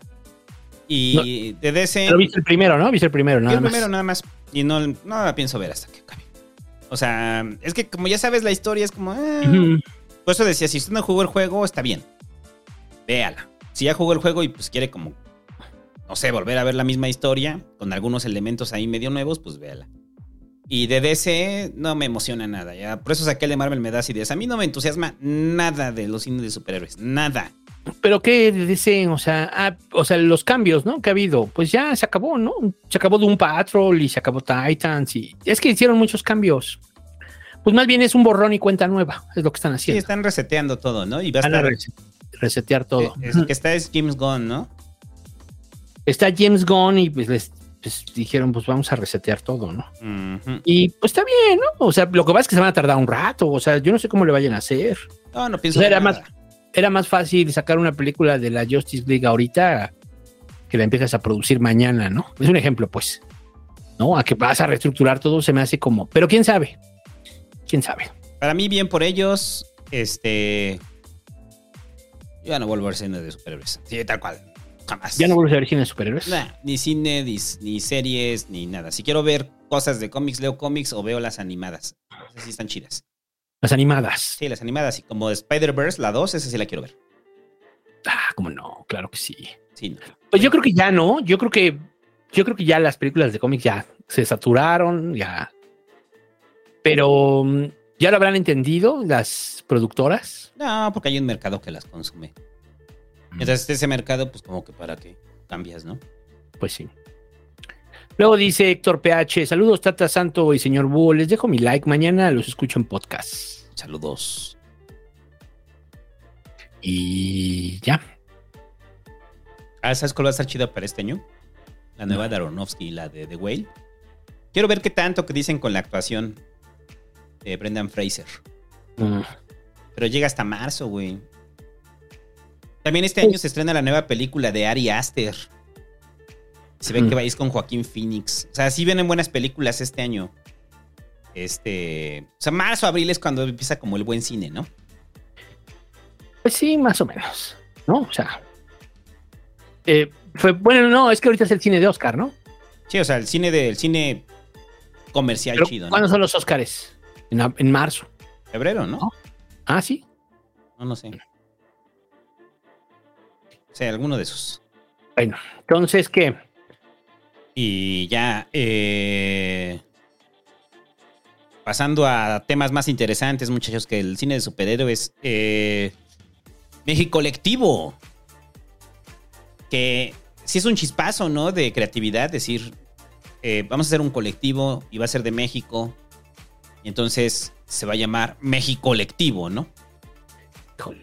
Está bien raro el pedo de México Colectivo. A ver, vamos a va una explicación rápida. México Colectivo es, como su nombre le indica, un colectivo, no de artistas, como esos cuando de repente se voy a ver un colectivo de teatro, ¿no? O sea, no, aquí va a haber un colectivo de políticos, que supuestamente no son políticos, que a partir de un libro que publica Cuauhtémoc Cárdenas, eh, establecen como una ruta del- de lo que va a ser México Colectivo, ¿no?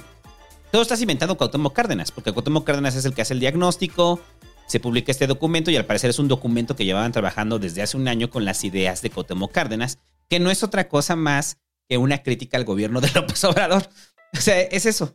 O sea, es en un México polarizado, en un México donde hay proyectos faraónicos, en un México donde se está concentrando demasiado poder en un hombre, es en contra de López Obrador. Entonces llega la presentación del- de México Colectivo, ¿no? Con este formato así súper gringo, ¿no? En un foro oscuro, eh, con butacas, estilo TED, con videos de presentación de, ya sabes, el estereotípico de, de qué queremos los ciudadanos. Yo soy un ciudadano y quiero, bla, bla, bla. El video que solamente entusiasma a los políticos. Subieron varias figuras jóvenes, jóvenes entre comillas de Movimiento Ciudadano. Subió Patricia Mercado, este, subió Dante Delgado. Pues Dante Delgado le dan el micrófono y vuelve a decir lo mismo de siempre, ¿no? De odio al hombre araña. Y después de eso dicen, oigan, pero esto pues, no es de Movimiento Ciudadano. No, no, no. Y le preguntan a Dante Delgado, ¿no? O sea, ¿esto es para establecer una candidatura como Movimiento Ciudadano? No, no, no, es para hacer ideas. Entonces, ¿para qué, güey? O sea, es como la pregunta así como de...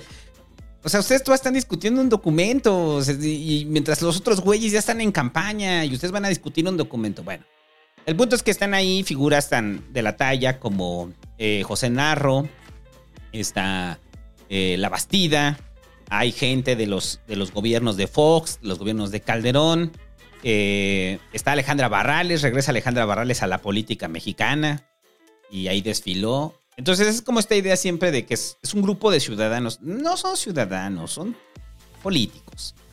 Y como políticos están abriendo un tercer frente para distinguirse del sí por México. Entonces es un nuevo frente que encabeza MC, porque pues, no obviamente cabe. estuvieron todos los de MC, o sea, estuvo este Chaketowski también estuvo por ahí. ¿No sientes que es muy apresurada la toma de decisión del sí por México de que esto que platicábamos hace rato, que el PAN pone el candidato en la ciudad y el PAN pone el candidato a la presidencia? O sea, que cierra posibilidades de alianzas. Este ¿Como movimiento, sí. O sea, eh, esto que hace el sí por México. Sí, ni- en relación a estos grupos, pues, o sea, al final es, esto es MC y sus, y los que no caben allá. Que entre ellos yo vi a Margarita, a esta Josefina, También estuvo Josefina. estaba Chepina, ¿no? Entonces, este, La Bastida, sí, sí, sí, sí.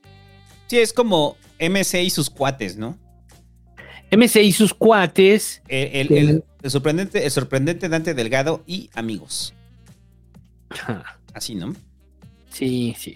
Porque además, a ver, o sea, de- digo, más allá de todo, de todo, de todo esto, es que, pues no, no crees que, mm, este, que pues nadie les va a hacer caso. Pasó sin pena ni gloria. Sí, ¿no? Y se desinfló el primer día. Porque eh, yo, yo lo ponía en un ejemplo, ¿no? Imagínense que van a un concierto. Y el. Y el, el- la estrella estelar es Cuauhtémoc Cárdenas, ¿no? Entonces de repente llegan todos. ¡Cuauhtémoc! ¡Cuauhtémoc! y de repente sale, sale Dante Delgado y dice. No, pues no está Cuauhtémoc Cárdenas, nos acaba de cancelar de última hora, pero tenemos a Salemón Chestoriski. tenemos a Patricia Mercado, ¿no? Entonces todo el mundo en ese momento, ¡Bú! Queremos a Cárdenas, ¿no? Entonces después sale el mensaje de que Cárdenas se deslinda.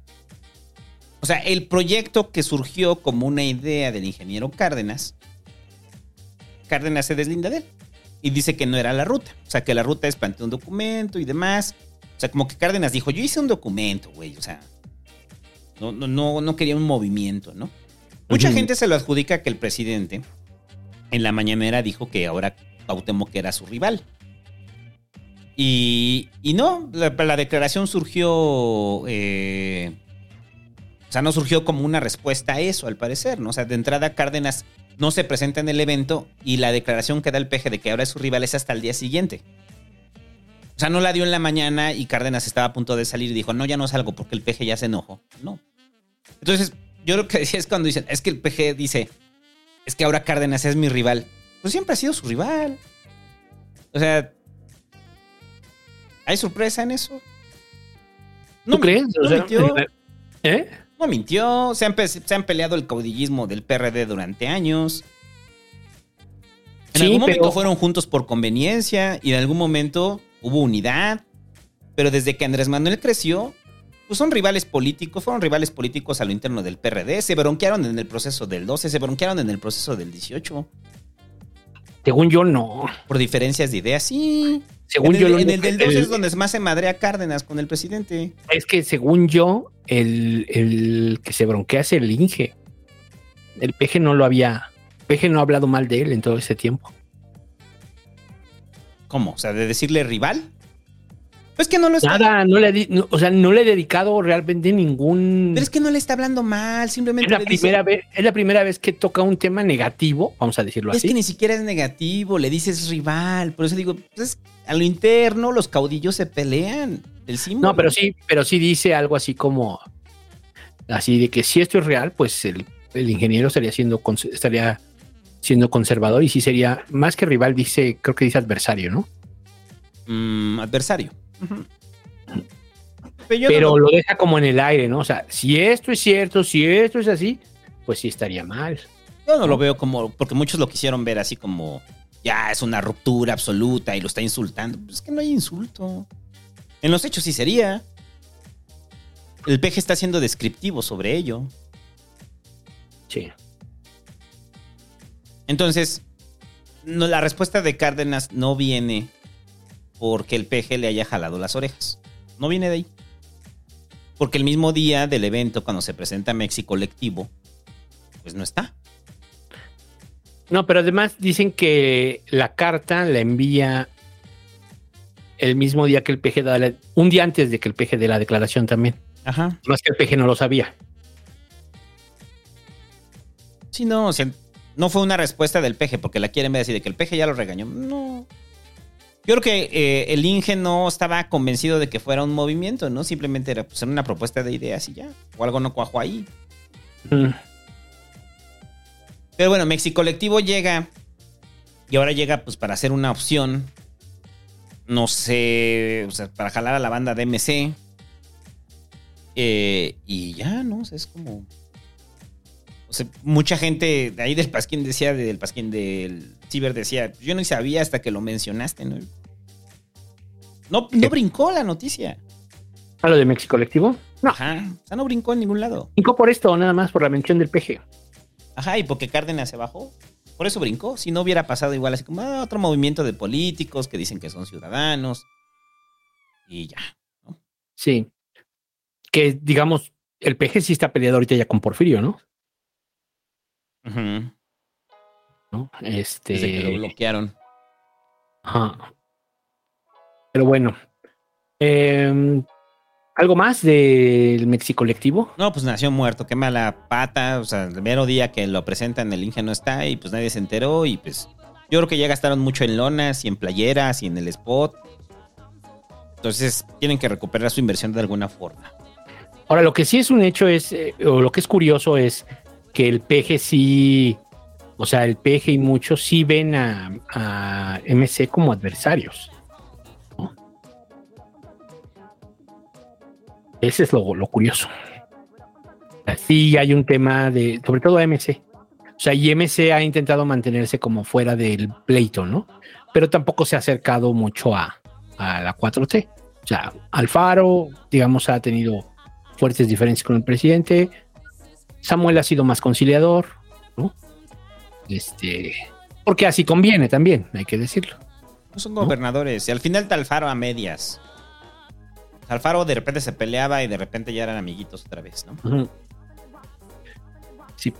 Pero bueno, pues ya, ¿no? ¿Qué, qué sigue? Lo de, la, lo de la ley Nale. Adiós a la ley Nale. ¿Qué es la, la ley Nale? La ley Nale era una modificación que se estaba haciendo como iniciativa en el Congreso de Veracruz para quitar el candado que impedía a cualquier persona que no hubiera nacido en el estado ser gobernador o gobernadora. Rocío Nale, que es eh, originaria de Zacatecas, pues no podía ser gobernadora. Entonces, Huitláhuac, también con el Congreso de Morena, impulsaron esta iniciativa, se terminó llevando a la Suprema Corte, y en la cual en la Suprema Corte, pues, dice tal cual que no se puede contradecir el, el término de la palabra origen, que está estipulado, ¿no?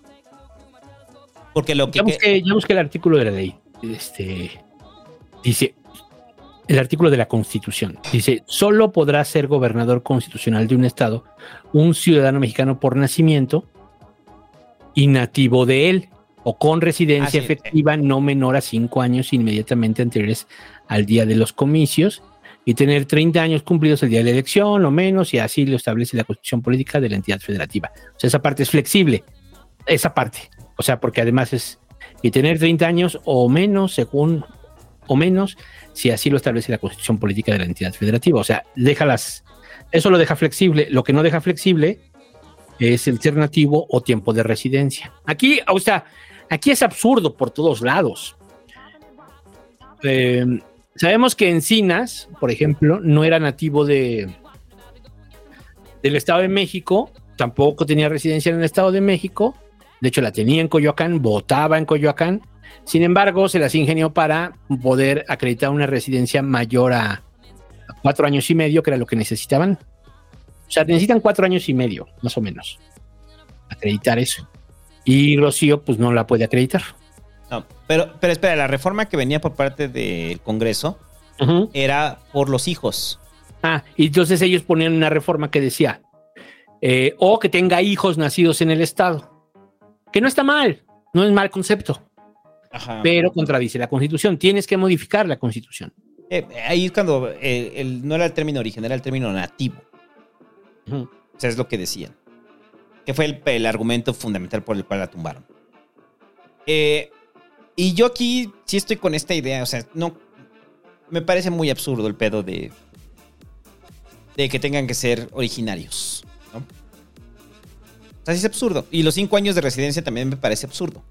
Sobre todo por cómo se desenvuelve la clase política. Creo que es parte de. No sé desde cuándo venga este artículo. Pero respondía a los inicios del siglo XX, ¿no? O sea, o a mediados del siglo XX. Y sí tiene todo el sentido que sea originario, ¿no? Pero en estos tiempos de la globalización y de la hipercomunicación, realmente tiene sentido. O sea, en teoría es porque conoces el Estado, ¿no? Porque conoces la problemática del Estado, ¿no?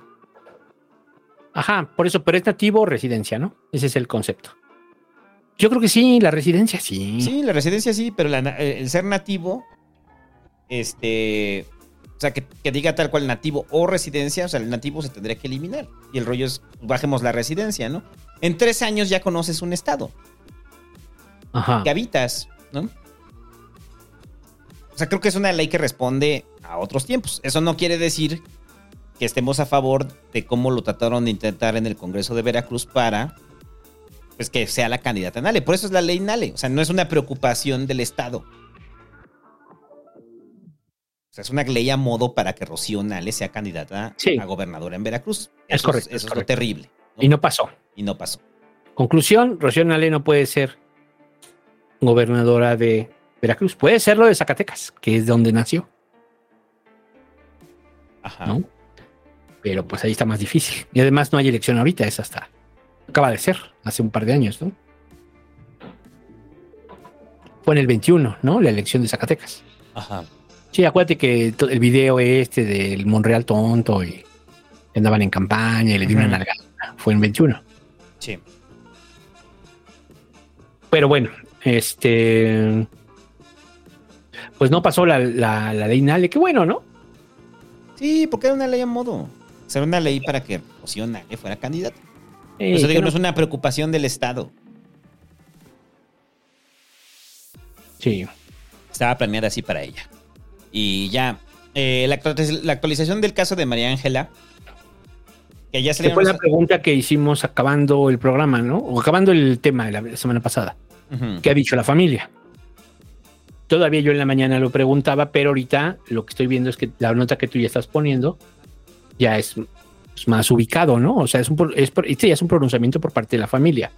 Y por y, mm, sí, bueno, sí, los abogados de la familia a través de los abogados, ¿no? Ajá. En los cuales están pidiendo una disculpa pública. O sea, una, disca- una disculpa pública de la fiscalía. Ajá. Porque eh, eh, lo que dicen es que no se habla de las contradicciones que hay entre la policía de Nesa del estado en el que encontraron a María Ángela, ¿no? Y que sí se está descartando el que se fue por su propia voluntad. Exacto. Y no estaba brin- no ha brincado a medios, ¿eh? Lo de los abogados. Porque es un fuego que inmediato quisieron apagar. Y lo dijimos la semana pasada. O sea, estaba confuso el caso. No sabíamos. O sea, no, no se sabía. Pero esta desconfianza en las fiscalías está siempre presente y va a seguir presente. O sea, después de, de lo de Devani, pues es evidente que no hay una confianza en las fiscalías. Y pareciera que este va a ser otro caso, ¿no? Qué intenso. Qué intenso. Lo van a querer apagar. Porque también recuerda que salieron con, con esto de que no había una, un grupo operando eh, en el paradero de indios verdes que estaban haciendo secuestro, ¿no? Ajá. Y lo trataron de apagar con eso. Sí, porque es la acusación más grave, ¿no? Ajá. Ese es el tema. Y, Y ya. Este. Pues a ver qué pasa, ¿no? Vamos a ver cómo evoluciona. Porque ya entonces ya es distinto, ¿no? A lo que preguntábamos la semana pasada, la familia que dijo. sí. Por lo pronto, a través de sus abogados, que digamos tienen el. El abogado no puede decir nada que no haya dicho el, el cliente, ¿no? Entonces, asumimos entonces que es la postura de la familia. ¿Estamos de acuerdo? Sí. Entonces, la postura de la familia es, no es cierto lo que está diciendo la fiscalía, a pronto. Y eso está cabrón. Ah. A ver, a ver. Este, tampoco, por ejemplo, hace rato vi un video de una chava que estaba como desmenuzando el caso y ella no habla de la colectiva feminista esta donde, donde se estuvo quedando, ¿no? Ajá. Simplemente dice, no es, no es la misma persona. Esta es una chica, esta es otra chica. Porque dice, no se parecen y pone una foto y luego pone la otra. Pero pues dices, pero la foto que me estás poniendo, pues es la de las redes. O sea, esa foto tiene maquillaje, tiene retoques, tiene muchas cosas. O sea, no. Eh, Y también falta la respuesta de las colectivas, ¿no? No me he metido ahí a revisar la respuesta de las colectivas. O sea, porque ya aceptaron que sí estuvo con ellas.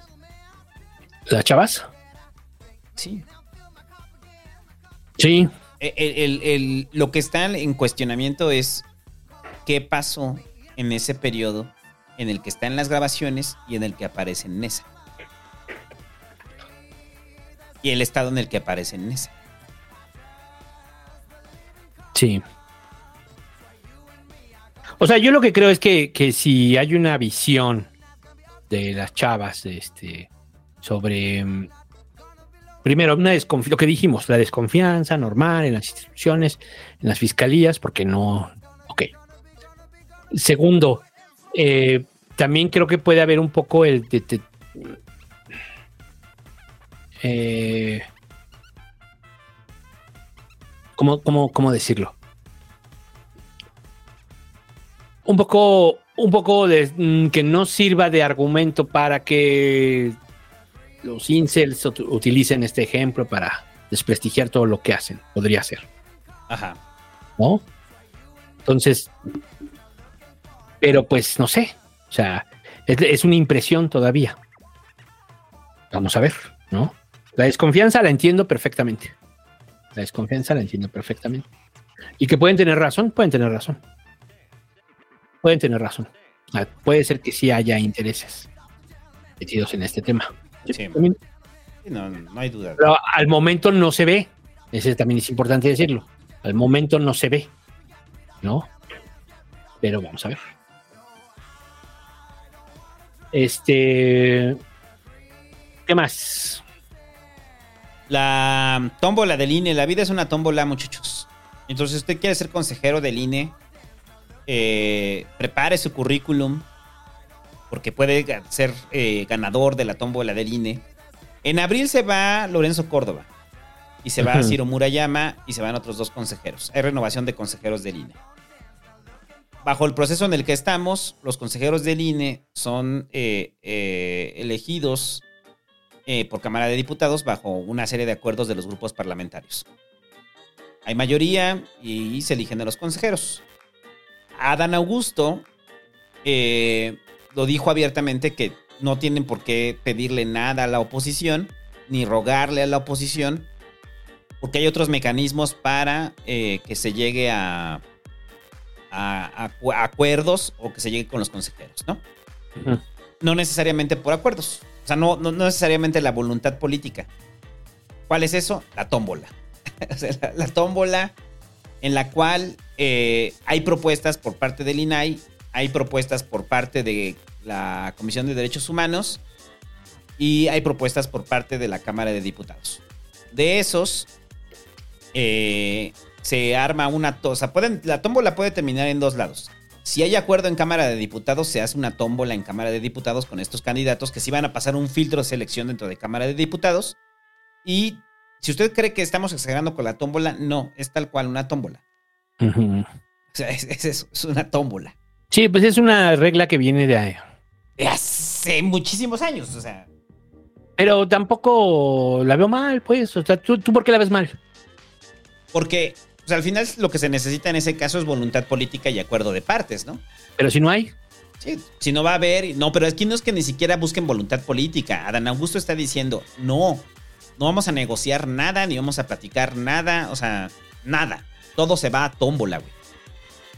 Porque al final es como un, es, si tú tienes más posibilidades de ganar la lotería y tienes más boletos, que eso es lo que va a pasar, porque pues el INAI va a proponer candidatos afines a la 4T, la Comisión de Derechos Humanos va a proponer candidatos afines a la 4T y en el Congreso pone que les dejen llevar unos boletillos. Por simple eh, eh, lógica estadística, las posibilidades de que un consejero afín quede en el INE, pues son altísimas. Sí. Es eso. Entonces, no, y de seguro eh, dominan las comisiones. Es que también hay que ver si la, la propuesta tiene que salir de la, de la comisión. ¿Qué sería? La comisión, por- las comisiones políticos electorales. Sí, deben ser esas, ¿no? No sé cómo se llamen, pues, pero así, algo así se deben de llamar. Comisión político electoral, algo así. Si, si debe salir de esa comisión, pues a lo mejor están ellos ya vislumbrando que tienen mayoría y que la presiden. Es muy probable que la presidan en ambas cámaras. Ajá. Entonces, pues también eso, ¿no? Sí, pero ¿no crees que es una actitud muy prepotente de Dan Augusto de decir de no les vamos a pedir nada y nos vamos a tómbola?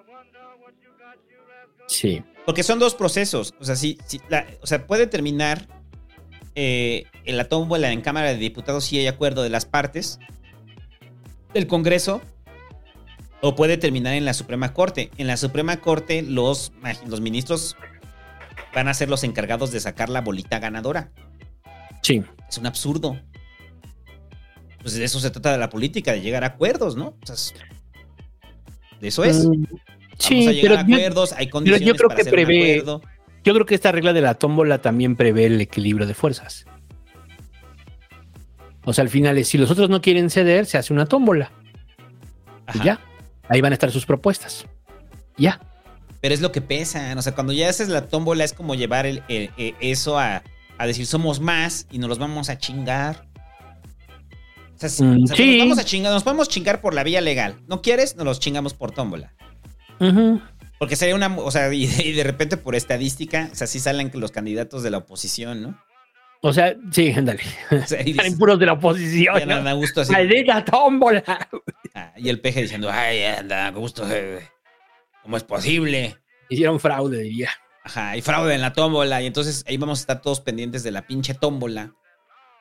en-. En, la Suprema Corte, ¿no? Y todas las teorías que van a salir. De cómo la tómbola. Hubo fraude en la tómbola. No, pues ¿Cómo? se, carga- se traigan a los, a los que hacen este eh, engaños ahí en Chapultepec, a los de la bolita, Esos son los buenos. para que siempre salgan los candidatos de la oposición. No sé, es- te decía que, ayer te decía que es como el absurdo de, de que haya procedimientos de ese tipo y que lleguemos a procedimientos de ese tipo. O sea, de repente va a haber una- un, no sé, un procedimiento de, de hace 50 años en la cual dicen, no, y se resuelve con peleas con cuchillos, ¿no? O sea, Exacto. entonces Adán Augusto va a decir, no, pues con peleas con cuchillos. O sea, me parece un absurdo. O sea, creo que sí tendría que haber voluntad política. O sea, sí tendría que haber voluntad política, pero también la pregunta es si la oposición tiene voluntad política para que de esos cuatro consejeros se queden uno y tres sean de Morena, ¿no? Ah. Propuestos por Morena. O sea, porque Sí, también claro. se habla además de la voluntad política de la oposición, ¿no? Y Morena. tendría que ceder, ¿no? Por lo menos dos consejeros ellos y dos consejeros la oposición, porque pues no son mayoría en el Congreso, o sea, bueno, son mayoría, pero, o sea, no tienen el 75, ¿no? Ahí sería con los aliados y demás. Es que ahí no, no, no sé en la designación si tiene que ser qué tipo de votación sea. Ajá. Si te obliga al consenso, si es mayoría simple, si es mayoría, no, no estoy seguro. Solo es una, solo es nombramiento, no es una ley, no es una ley general, no es una reforma constitucional. O sea, desconozco el alcance de, cuán- de qué tipo de mayoría se necesita. Si es mayoría simple, pues Morena lo tendría, ¿no? Ajá. Y los aliados tendrían mayoría simple, ¿no? Tienen más de 250. Es que va por comisiones. O sea, no- no- o sea, la ratificación, la propuesta va por comisiones. O sea, ni siquiera es tema de pleno. Mm, mm. O sea, en pleno se ratifica, nada más, ¿no? Y en pleno sí les da. Sí. Ahora, cuatro consejeros electorales que van a entrar y pueden entrar de la mano de, de Morena, ¿no? Nada alejado de lo que pasó en su momento con Lorenzo Córdoba y con otros consejeros en los cuales pues hubo acuerdos y había mayorías y en ese momento pues no se cuestionaba, ¿no? Había mayorías, se construyó el acuerdo y pasó. Estoy buscando las comisiones. Entonces, Adán Augusto está jugando así porque sabe que se puede trabar la designación de los consejeros y tienen que entrar para abril. O sea, tenemos cerca de dos meses para que designen a los nuevos consejeros electorales. Pero esto, el, mensaje, ese es un mensaje y el otro mensaje de Adán Augusto es, y se lo manda a Ciro Murayama y se lo manda a Lorenzo diciéndoles, ustedes ya que se meten en política, güey, porque están como... O sea, Lorenzo ha estado con la campaña de, del plan B, ¿no? O sea, en contra del plan B, que también ya lo llevaron, lo van a impugnar. O sea, el, el INE como tal va a impugnar el plan B frente a la Suprema Corte, también está la oposición. Y entonces Adán Augusto dice, ustedes ya se van, tendrían que estar haciendo sus cajas de cartón para echar sus cosas. No, eso también es una soberbia absoluta. Sí, es- Pero es parte de la guerra, ¿no? es Y, parte de la guerra que traen con Lara Lorenzo y Ciro Murayama, ¿no? ¿Cómo quedas bien con el presidente, no? Pues como pues, diciendo esas cosas. Madreándote a su enemigo. Sí. Estoy viendo la Comisión de la Reforma Política Electoral en la Cámara de Diputados. Está presidida por Morena, por la diputada Graciela Sánchez Ortiz, y ahí te va la conformación. Son 40 integrantes, de los cuales 16 tiene Morena, 3 el PT y 3 el Verde. Ajá. O sea, tienen la mayoría. ¿No? O sea, 16, 19, 22 de 40 que necesitan. Entonces lo pueden pasar en comisión. Hay que revisar nada más eso que te digo. ¿Cuáles son las reglas? Si solo es en comisión, si se vota en el... Según yo, se vota en el pleno, ¿eh? Según yo, sí se vota en el pleno la designación. Se propone en comisión y se vota en el pleno. Ajá. Sí, se vota en... O sea, se vota en comisiones y se vota en el pleno. Sí, pero en comisiones es cuando ya están planchadas los candidatos. Y, ya, Y ahí, como, lo- En como podemos pleno. ver, la mayoría la trae la 4T. Ujú. La preside y la traen ellos. Sí. Entonces, al parecer ya es la ruta que les está marcando a Dan, ¿eh? ¿Pero que la como- tómbola? La tómbola. O sea, o sea, les está diciendo, no vamos a negociar nada con ustedes, güey, tómbola. Vámonos a la tómbola. Ahí está el procedimiento, lo vamos a utilizar. Sí, pero igual la tómbola es entre puros nuestros, ¿no? También eso puede ser. Mm, aún así, es que los candidatos, las candidaturas que van a estar en la tómbola las tienen que revisar también Cámara de Diputados. Sí. O sea, no, no, no es como que la candidatura las pueda proponer todas Morena, no, ahí tiene que haber una revisión y también aprobación de las candidaturas. Va a haber un- una depuración de las candidaturas. Mm. Bueno, prometo investigar cuál es el- cuántos votos se requieren en el pleno, cómo funciona. Pero de todos modos, o sea, lo que digo es la, la Comisión de Derechos Humanos va a proponer pues unos de la 4T, digamos unos 5. Y luego vamos a decir que cuál es el otro que también propone. El INAI y la Comisión de Derechos. Ah, no, el INAI sí creo que no lo traen, ¿eh? El INAI creo que no lo traen. Proponen cinco, cada quien. Y luego, Cámara de, Cámara de Diputados, que ¿cuántos propone? Igual. Ajá. Y ya, tómbola, ¿no? Pero, pero esos, ¿cómo se proponen? Ah, pues en la comisión se hace una votación y esa votación la gana Morena y decide poner a estos cinco. Los cinco son 4T. Ujú. Estás comprando más boletos de lotería. Estás comprando más boletos de lotería. O sea, tienes 10 boletos y la oposición tiene 5, pensando que se organicen en el INAI en torno a propuestas. Y no el INAI se vaya por su ruta y haga propuestas de sus amiguitos. Ajá. Pues sí. Qué cosas. Y, y es muy importante la, la asociación de los consejeros, porque va a ser un mensaje, eh, porque también es la renovación del presidente consejero eh, del, del INE. Entonces, estamos diciéndole adiós al periodo de Lorenzo Córdoba. Y si llega un presidente afín, pues vamos a ver la comunicación ahora con el presidente, en la cual va a ser, ya llegó alguien que es un demócrata, ¿no? Claro. Un demócrata, y ahora sí el INE lo vamos a limpiar, y con el plan B que estamos reduciéndole el presupuesto, y entonces va a ser otro estilo del INE, ¿no? Junto con el plan B. Pues sí, Va- vamos a ver el tema del plan B también, si es que según yo sí lo pueden tirar. Sí, sí, sí, ya lo hemos dicho. Lo dijimos desde que estaba. O sea, de que el plan B lo van a poder tirar. Entonces vamos a ver. Pero de todos modos, este. Mm, pues sí, tómbola. ¿Para qué lo, para qué lo, para qué tal, para qué armas desmadre? La vida es una tómbola. Bueno, este. ¿Qué sigue? Lo de la línea 3, ¿no? Lo del metro. Ajá. Pues resulta ser que al conductor del metro, del este llamado Carlos Alfredo N, al que chocó, al que tuvo el accidente, pues lo acusaron de plano de homicidio este, de, de esta, de la muchacha que falleció, esta Yaretsi. Y pues, pues ni complot, ni sabotaje, ni nada. Y aquí el que va a ser el responsable va a ser el chofer. Que yo creo que sí. O sea, también le voy a jugar un poco a abogado del diablo. Yo creo que sí. Yo creo que sí tiene parte de responsabilidad aparentemente. Este, o si es alguien que sí, o, o- lo, descartas o ves que hubo imprudencia en él. Pues digamos, es la primera persona que tendrías que ir. Lo tenemos muy politizado el tema, está incluso, está súper politizado. Pero quitemos todo esto y sí, o sea, pues normalmente te vas con quién? Pues con el conductor o con el, este, o con los que dan mantenimiento. Sí, esa sería como la primera línea. Políticamente, lo, lo otro es pues que renuncie el director del metro, no renuncia, o que Claudia fue, no fue, que yo metí presupuesto, que no metiste presupuesto, y ya de ahí se lleva el complot y todo esto, ¿no? El sabotaje, y la Ajá. Guardia Nacional y todo esto. Pero digamos, la ruta correcta, pues sí, primero tendría que ser la investigación sobre el chofer, estoy de acuerdo, ¿no? A ver, ¿fue, tu, fue una negligencia o no lo fue? ¿No? Eso. Y lo que están ahora queriendo decirnos es que sí. de acuerdo a la fiscalía, porque la fiscalía es la que integra el caso y, y sí ve pruebas suficientes como para decir, vamos contra el chofer, ¿no? Entonces, se abre su carpeta de investigación. este, Y se le impone una sanción provisional que es absurda.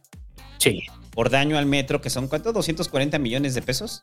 O sea, pues obviamente no tiene forma de. ¿De dónde lo va a eso, sacar? ¿no? Para.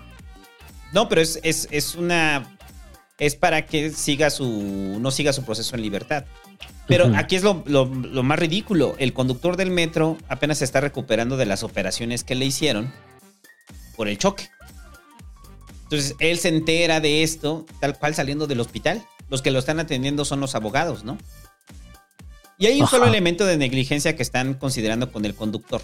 Es el conductor iba a más de 35 kilómetros por hora en un tramo donde no puede ir a más de 35 kilómetros por hora. Eso es lo que dice. Y eso es lo que se acusan de negligencia. Y aquí, ah, perdón, aquí sí, o sea, es la incapacidad de asumir la culpa. O sea, primero tenemos a la Guardia Nacional. Yo hace rato andaba en el metro. Y es, es bien de la verga ver a los elementos de la Guardia Nacional ahí aburridos. Aburridos, o sea, debajo del, del metro, o sea, de... O sea, que no hay lugares más importantes donde realmente debería estar la Guardia Ajá, Nacional. aburridos. En cada una de las estaciones que pasaba, los, los miembros de la Guardia Nacional aburridos ahí. solo para justificar el asunto del sabotaje.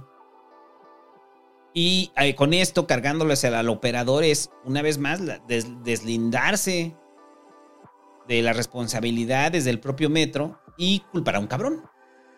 Pero es tan increíble eh, la culpa de los 240 millones de pesos que, que dices, güey, se están manchando. Se están manchando y aparte de que se están manchando, no sé si la percepción ciudadana sea de, ah, sí, ese cabrón, que todo el peso de la ley sobre ese güey. Y, y con eso limpiar la imagen de Claudia, ¿no?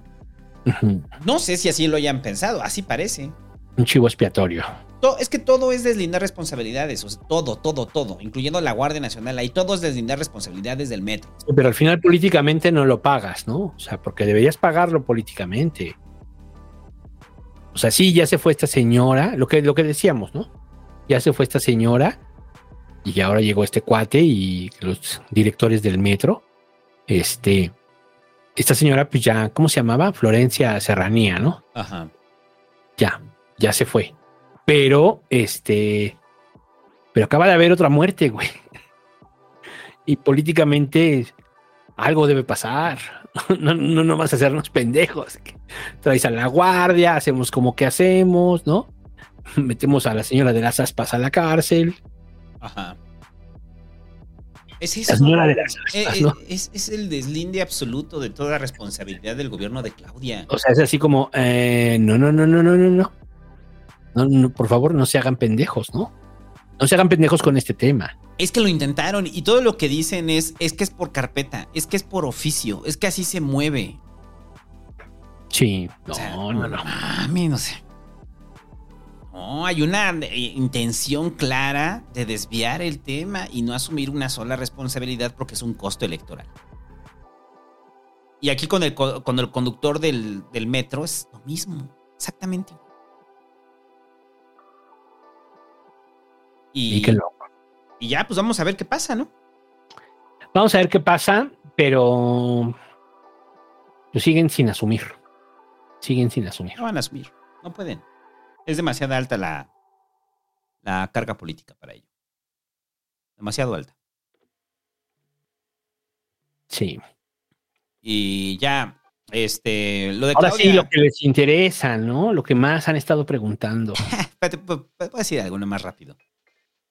Usted probablemente es muy joven y no se acuerda de un señor llamado Adal Ramones. Adal Ramones en su momento fue uno de los programas y otro rollo fue de los programas más vistos en la televisión mexicana. Y en esos programas, Adal Ramones se caracterizó por invitar a gente como Vicente Fox. También estuvo Cuauhtémoc Cárdenas en el proceso electoral del 2000. Me acuerdo mucho de esto, de cuando Fox va y le da la hebilla, ¿no? De su cinturón. Y Adal Ramones le regala una hebilla que dice otro rollo, ¿no? Y le dice, ¿sí la vas a usar en un acto de campaña? Sí, sí la voy a usar, ¿no? Y era como esta charla de amigos y demás. Adal Ramones en su momento fue muy popular, ahorita es como lo volteo yo a ver a Adal Ramones y digo, chale, estamos bien pendejos, estamos riendo, esas pendejadas, ¿no? Y creo que es el mismo fenómeno con el escorpión dorado. O sea, el escorpión dorado es alguien muy popular, que probablemente tiene los niveles de popularidad de lo que tenía Adal Ramones en ese momento. Y ahorita están picando por todos lados para ver dónde se promocionan. ¿Usted cree que Fox fue porque le caía muy bien a Adal Ramones? Probablemente ni veía su programa, simplemente era. Pues es un buen medio para promocionar mi candidatura, ¿no? Claro, claro. Entonces. Pero al revés, pero bueno, pero yo creo que Adal sí lo hacía con gusto. También hay que decirlo. ¿De qué? ¿De invitar candidatos? De invitar a, a Fox, ¿no? Y a- porque ¿a quién invitó? A Fox y a Cuauhtémoc. Y a Cuauhtémoc, sí, sí. La Bastida no estuvo. Chale. Ajá. No, pero con Cuauhtémoc también, o sea, pero pues, el Inge es una persona muy aburrida. que ni con nada le funcionó. Ajá, no, no, no funcionó. ¿Cómo te imaginas al, al ingeniero con el escorpión dorado? que es el escorpión dorado diciéndole, ay, ¿a poco no? ¿Y a poco sí eras muy vergas con tu papá, güey? Y que de repente diga el, el ingeniero, este, sí, el general era muy duro. Un día eh, me, me sacó bajo la lluvia cuando era niño y me dijo que así me iba a forjar en el clima. Entonces el escorpión, el güey este que hace el escorpión dorado se queda así como, Claro. ah, este, híjole, carnal, te abrazo, o sea. Dice, de, ah, no, no, pues qué padre, Inge. ¿Y qué, cuál es su, su Avenger favorito? Porque. Y él. Y Cárdenas le dice, Avenger, no, no, no. ¿Qué son los Avengers? A mí no me gustan esas cosas. No me gustan esas cosas. Yo pensé que íbamos a hablar de filosofía política o algo así. Y, y- y yo creo que sale muy mal, ¿no? O sea, saldría muy mal, ¿no? Pero bueno, el punto es, mm, a mí no me gusta el escorpión dorado. Eh, creo que es un chiste eterno, es como Chespirito, a las audiencias le gustan. Y Sí, como a las audiencias le gustan, Seguirá un rato. seguir un rato y Claudia no va porque le caiga bien el escorpión dorado. Pues va porque sabe que es un elemento para promocionar su campaña. Ah, sí, no, este es un acto de campaña. Este es totalmente un acto de campaña. Ahora, ¿el escorpión dorado lo hizo gratis? Pues, Él va a decir que, que sí. pues yo digo que. mm, Yo digo que no, yo creo que cobró. No, no, no, pero él va a decir que sí, que lo hizo gratis, que... Hay forma de comprobarlo, ¿no? Por eso es el meme de que es mi ropa, es mi ropa, ¿no? De los Simpson, güey. Sale Martí dándole así la bolsa de, Ah, sí. la bolsa de dinero y es que es mi ropa. Es como Marcelo con Roberto Martínez. Es como Marcelo. ¿Habrá como- cobrado? Sí. Sí. O muy por abajo. O sea, ¿usted cree que va a salir el escorpión dorado a decir? Sí, sí cobré, güey, sí, sí le cobré, le cobré un millón. Pues tienes una plataforma y Adal Ramones también, bueno, Televisa cobró porque fuera Fox. Sí, ah, Televisa cobraban todo. O sea, usted tiene que ser muy tonto para creer que eso es una charla casual entre amigos, que no hay intenciones. Y que un día le habló el escorpión dorado a Claudia y le dijo, oye, Claudia, ¿quieres venir aquí? Dijo, ah, cámara, güey. O que Roberto Martínez dijo, oye, Marcelo, ¿quieres aparecer en mi podcast? No, o sea, porque si tú eres el escorpión, o sea, lo que buscas es, ok, voy a invitar a un político, porque a Claudia, o sea, es así como, o sea, de verdad, no sé, o sea, si, si fuera auténtico, ¿no? El tema de, vamos a traer a alguien para darle rating a mi programa, para darle variedad, lo que quieras, va, te la compro. Pero ¿por qué empiezas con Claudia, güey? O sea, ¿no? Es así como, no hubiera sido mejor, este, con Noroña a lo mejor, o con alguien más barrio, ¿no? O sea, para que funcione, porque con Claudia, pues al final lo que pasa es que no funciona. O sea, no es un programa que, que digas, no mames, qué buen programa, ¿no? No. ¿No? Más allá de que te guste el formato o no, aún así, ¿no? O sea, no, no, no. Para el- me refiero para los intereses del escorpión en rating. Entonces, obviamente vendieron la entrevista, obviamente el, el Roberto Martínez vendió la entrevista. Y, ahora que salga Marcelo con, digo, este, ¿quién quedamos? Este, Adán Augusto con Luisito Comunica, pues también. Se va a estar muy cagado, ¿no? ¿Qué Adán pasó. Pimpollos? Tenemos a alguien bien importante en la política y de repente tenemos al secretario de Gobernación, Adán Augusto Morales, y de repente voltea Adán Augusto. Hola. Y dígame, señor secretario, ¿qué, le, ¿qué es lo que le gusta a usted? Pues nada, comer y destruir a mis enemigos. y así como, "Excel- ¡Qué aterrador! o sea, güey, que, que le también con Adán Augusto, ¿qué, no? Hay perfiles, no te extrañe que de repente también esté Marcelo con el escorpión. O sea, puedes pasar. Al- por eso yo ponía el ejemplo de Adal Ramones. Y es que también yo creo que aquí muchos. eh, eh, eh, pues el, el escorpión es un güey que hace business y que hace humor o hace comedia. Nos podrá o no gustar, eso hace ese güey. Y a eso se dedica y es su business. Igual Adal Ramones tenía su pedo de otro rollo. La política les va valiendo 10 kilómetros de verga. Su business. Entonces, Sí. porque de repente dicen, no, yo sí cuestioné. Sí, sí la cuestiona. O sea, yo sí vi partes en las que la cuestiona y pues Claudia da las mismas respuestas. O sea, sí la cuestiona, pero no profundiza sobre esos cuestionamientos, ¿no? Pero la Claro. otra es que, o sea, tan mal está el periodismo, tan mal están los espacios donde van los políticos, que usted está esperando que un comediante se, se transforme en, en analista político, en periodista y cuestione a un candidato presidencial. Pues es un comediante, güey. O sea, y, y- y a diferencia de Chumel o de los otros güeyes que de repente son un día analistas políticos y al otro día se, se escudan que son solamente comediantes. Yo solo soy un comediante. Ajá, no, yo no, no, no, soy un comediante. Y apoyo a Peña, pero soy un comediante. Pero en el caso del escorpión, yo sí creo que este güey sí es un comediante. O sea, él sí es un comediante, güey. Sí, él sí es un comediante. Te está Igual entrevistando cada- un güey que se llama el escorpión dorado, güey. No te está entrevistando el periodista José Pérez. O sea, es el escorpión dorado. Igual que Adal.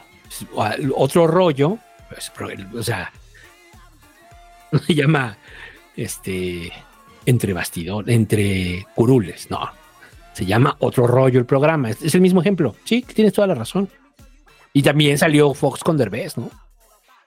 Sí. Pero ahí fue un sketch. Son, son esquemas de promoción de los candidatos. Y por eso digo, pues, por eso digo, ¿le podrá o no gustar el escorpión? Sí, es otra cosa. Pero, pues él está en su business. Y, y- y no es, ya saben, no es como que él haya construido su discurso a través de la política y a través de cuestionar a los poderosos y, y inclusive hacer, tratar de hacer periodismo desde ahí y, o una forma de periodismo a través del humor. O sea, no. Habla de chichis, pedos, caca. De eso habla. Sí. Pero ¿sabes cuál va a ser el mejor de todos? Cuando Monreal esté con Franco Escamilla. Ese va a ser el mejor de todos. ¿Estás de acuerdo? Sí. Porque tienen que dar respuesta. Bueno, pero digamos que Adán Augusto ya lo primero inició realmente con estos espontáneos que le dieron su apoyo. ¿Usted cree que lo hicieron gratis? Es lo mismo, ¿no? Sí. Lo dijimos aquí. Está bien. Entonces, a ver, para, para mí es el rollo. Yo sí, ahí sí defiendo al escorpión, güey. O sea, o al güey que hace el escorpión. Porque el escorpión no existe, es un personaje. Yo sí lo defiendo. Él está en su business, está en su pedo. O sea, ¿por qué le demandan tanto a un güey así? ¿Saben a quién demándele? A los que construyen realmente su imagen a través de cuestionar el poder. Y a la primera que tienen un poderoso ahí se la chupan. Eso es lo que hacen. Ahí cuestionenlo realmente. O sea, porque ellos construyeron su discurso a través de eso. El escorpión lo construyó a través de chistes. Totalmente. Claro. No es, no es un gran analista político. Es un comediante. Ese güey sí es un comediante. Pero más bien, yo, o sea, pero ya es la confirmación, ¿no? De, de esto que decimos. O sea, están pagando a las celebridades para que nos den su apoyo, cosa que siempre se ha hecho. Pero que lo hemos criticado mucho con el Partido Verde. Y estos están haciendo lo mismo. Sí. Porque la neta es lo mismo. Lo, lo único, lo único, lo que sí es que el Partido Verde, digamos, rompía la veda. Pero esto así como que muy legal no es tampoco, ¿eh? no. No. Y ya. Y pues ya. Pues es que es eso. Adal Ramón, bueno, el otro rollo del, del 2023. Ya veremos cuál es la siguiente entrevista. Eso va a ser interesante. O sea, que ya veamos cuál es la siguiente. ¿No? Yo no he visto la de Roberto Martínez. Yo vi fragmentos. Es Marcelo hablando de Marcelo. Marcelo de lo de lo que le encanta hablar. A Marcelo le encanta hablar. De sí mismo, ¿no? No, y le encanta. O sea, a Marcelo le encanta hablar. Y es bueno. O sea, más le vamos a quitar ese mérito a Marcelo. No. Bueno, hablando. ¿A ti no te gustaría echarte unos tragos con Marcelo? Sí, por supuesto. por quién supuesto. no? O sea- Me gustaría que lo invitáramos aquí al Pasquín. A Dan pero Augusto no, ¿Aguantar o sea. vara? O sea, ¿van a aguantar vara? O sea, esa será la pregunta. O sea, nosotros los invitamos al Pasquín a quien quieran, pero ¿van a aguantar vara? Ah, entonces, este. Vamos a preguntar cosas. Por eso ya dijimos que vamos a, tra- eh, este, vamos a traer a, a Silvano. Yo creo que Silvano Mancera. Y. ¿Don qué? Don. Y Don Chencho. Y Don Chencho. Don Chencho sí nos aceptan la, la entrevista aquí en el Pasquín. Don Chencho, tan clásico que ha sido candidato del PRD.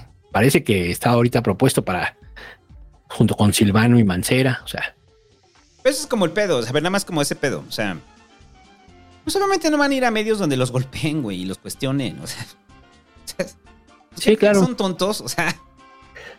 No, pero más que golpear, cuestionar, ¿no? O sea, yo creo que es bastante auténtico cuestionar, me parece, ¿no? O sea, a mí me gustaría hacer preguntas, o sea, si llega un candidato, sí me gustaría hacerle ciertas preguntas que sé que, que tiene que dar una respuesta, ¿no? O sea, Claudia tiene que dar una respuesta, por ejemplo, del tema de Ahumada, ¿no? Por ejemplo. Ah, y sobre todo el metro, porque la forma en la que se lo saca con el escorpión es diciendo, es que la gente no entiende cuáles son los problemas del metro, ¿no? Ah, ya nos dijo, Lo del metro, ya nos dijo de- pendejos, ¿no? O sea, ya nos dijo pendejos Claudia. lo del colegio, el sismo. O sea, tienen que dar respuestas de varias cosas, ¿no? Que yo al menos sí preguntaría. Em, Pero somos un medio muy pequeño, muchachos. Somos un medio muy pequeño y obviamente no van a venir Pero sí, me gustaría entrevistar a Marcelo. Eso sería muy bueno. Eh, somos, un medio, somos más como la radio del pueblo. Este. Eso somos. La radio del pueblo. Eh, y pues ya, pues yo creo que van a seguir las promociones y está bien. Es, es la parte de lo que hacen los candidatos. ¿no? Sí. Y Bueno. ya. A ver, no hace más para terminar, ya es anecdótico, este, que fue revuelo de que Peña se separa. Y de esta morra, ¿no? Que era modelo y no sé qué era. Eh, entonces ya terminaron su relación. Y pues todo el mundo andaba metido en este rollo. Pero la pregunta aquí es: Peña ya se separó. O sea, se separó primero de, de Angélica Rivera, ¿no? Y ahora ya su segunda relación ya fracasó. Sí. Y Peña va a seguir viviendo en España. Es como. Y, y no que se iba a perseguir a Peña y demás. O sea, Peña ya estaba su segundo amorío terminado y. Y ahí anda, güey. O sea. Ya se separó dos veces y no le han iniciado un proceso. Exacto, es como de. pues, ahí anda feliz el expresidente Peña, ¿no? O sea, en la socialité y apareciendo en las páginas de sociales y rosas. Sí, pero, pero, pues sí, güey, pues sí, hace el pinche cinismo. ¿sabes? Porque además hasta hace su relación pública, su ruptura pública, o sea, es así como, o sea, neta, güey, ese es el perfil bajo. Pues sí, puede ser, ese es el perfil bajo dentro de la política, ¿no? Ujú. Salinas todavía tuvo un perfil más bajo en el sexenio de. O sea, después de que le meten a su hermana a la cárcel y hace su huelga, su huelga de hambre. O sea, realmente después de eso ya no sabías nada de Salinas, salvo aquella mítica foto en Dublín, que era el único cartón que podían hacer porque era la única foto que había en mucho tiempo. O sea, Salinas ya después regresa eh, eh, con, con Fox. Pero Peña, digamos, pues pues yo creo que sí ha hecho perfil bajo, ¿no? No se mete en política, en su desmadre y ya, ¿no? Aplicó la máxima prista. La que no aplicaron los, los panistas, ¿no? Los panistas no, no, no entienden de eso. No entienden de. Una vez que terminó, terminó. Eres el hombre más poderoso durante seis años. No más. ni, ni un, pero, ni un día más. Ni un día más. Sí. Y se exilió. Se exilió Peña. Pero pues, para todos aquellos que quisieran ver a Peña tras las rejas, pues Peña anda muy feliz. No hay procesos, no hay nada. Y. Ah, ya, perdón, ya nomás como la, la actualización de Lozoya, ¿no? Que estaba tratando de llegar a un acuerdo de reparación. De que toda su familia estaba vendiendo todas sus casas. O sea, pero no es que venda así como su casa que tiene su mamá ya en la GAM. O sea, no estaban vendiendo propiedades de millones y millones de, de dólares para pagar la indemnización a Pemex. Y sí que en eso Lozoya, ¿no?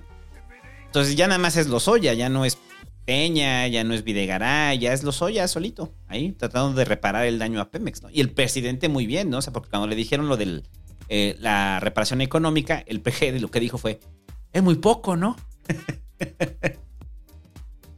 Sí. Es muy poco, ¿no? Lo, no, Lo que ofrece. Lo que ofrece, ¿no? Sáquenle más.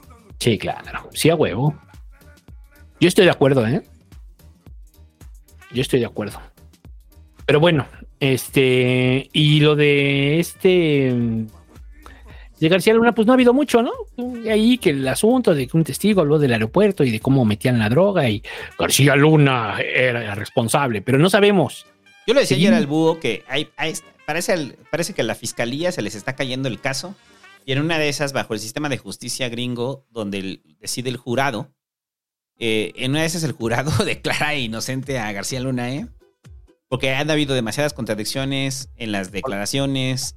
Eh, ha habido como, como el grande que se contradijo y al final terminó diciendo que pues, prácticamente estaba ahí por coerción de que declaró, que, que decidió colaborar en el 2011 con la DEA.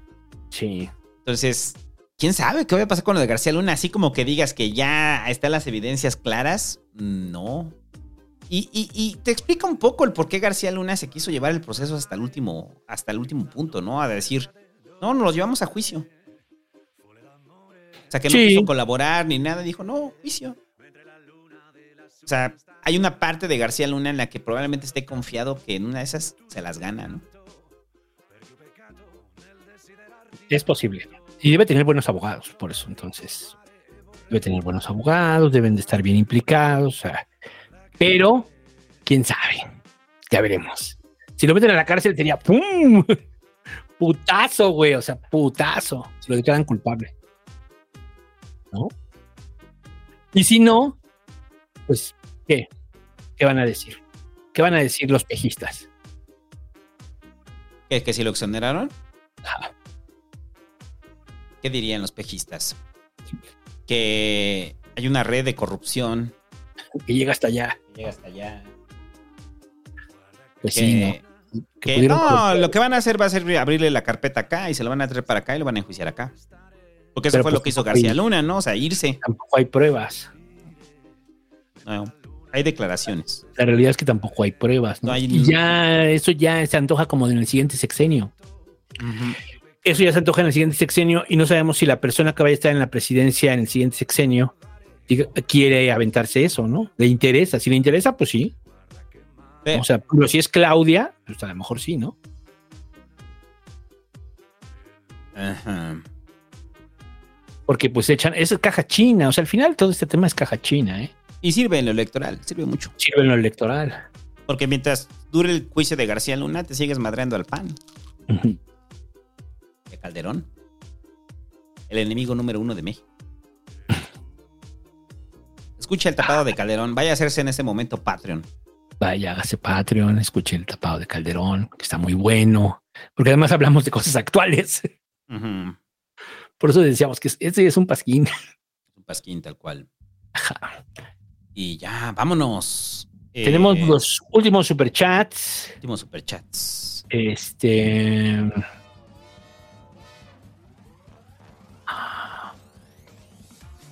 Ay, sí, fueron varios. Yo así pensé que eran poquitos. Alejandro Mata dice: Cámara, ya para que digan que Pinocho no está chida, es que ya están amargados. Yo no Eh, dije con- que, yo dije que está, pues hay los dos. O sea, O sea, que está muy sobrevalorada. Está muy sobrevalorada. Esa es Ah, como me la neta. como wow, así. Sí, no, no. está chida y ya. Sí, o sea, tiene mejores películas del toro. Pero está bien. El Callejón de las Almas Perdidas es una gran película que para mí pasó bien desapercibida. Y es una gran, gran película. Y es de Del Toro. Sí. Sí, o sea, tiene, tiene mejores pelis. del Toro. Luego, este.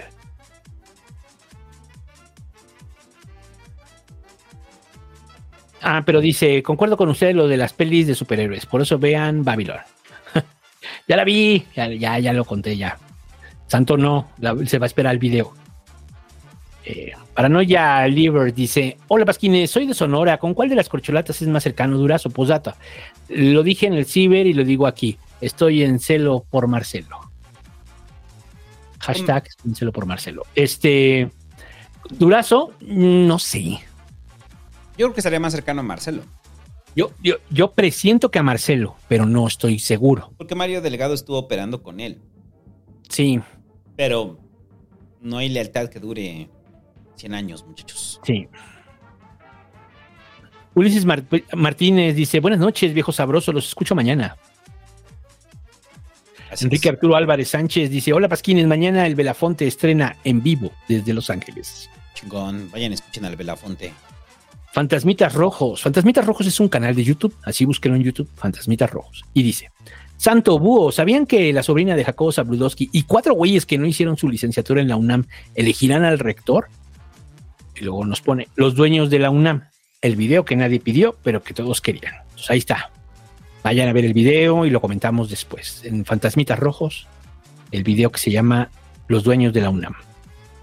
Eh, Jasmani Arturo Ramírez Díaz dice: Saludos, Pasquines. Después de escuchar el tapado de Calderón, les quedó súper chido. ¿Para cuándo el What If?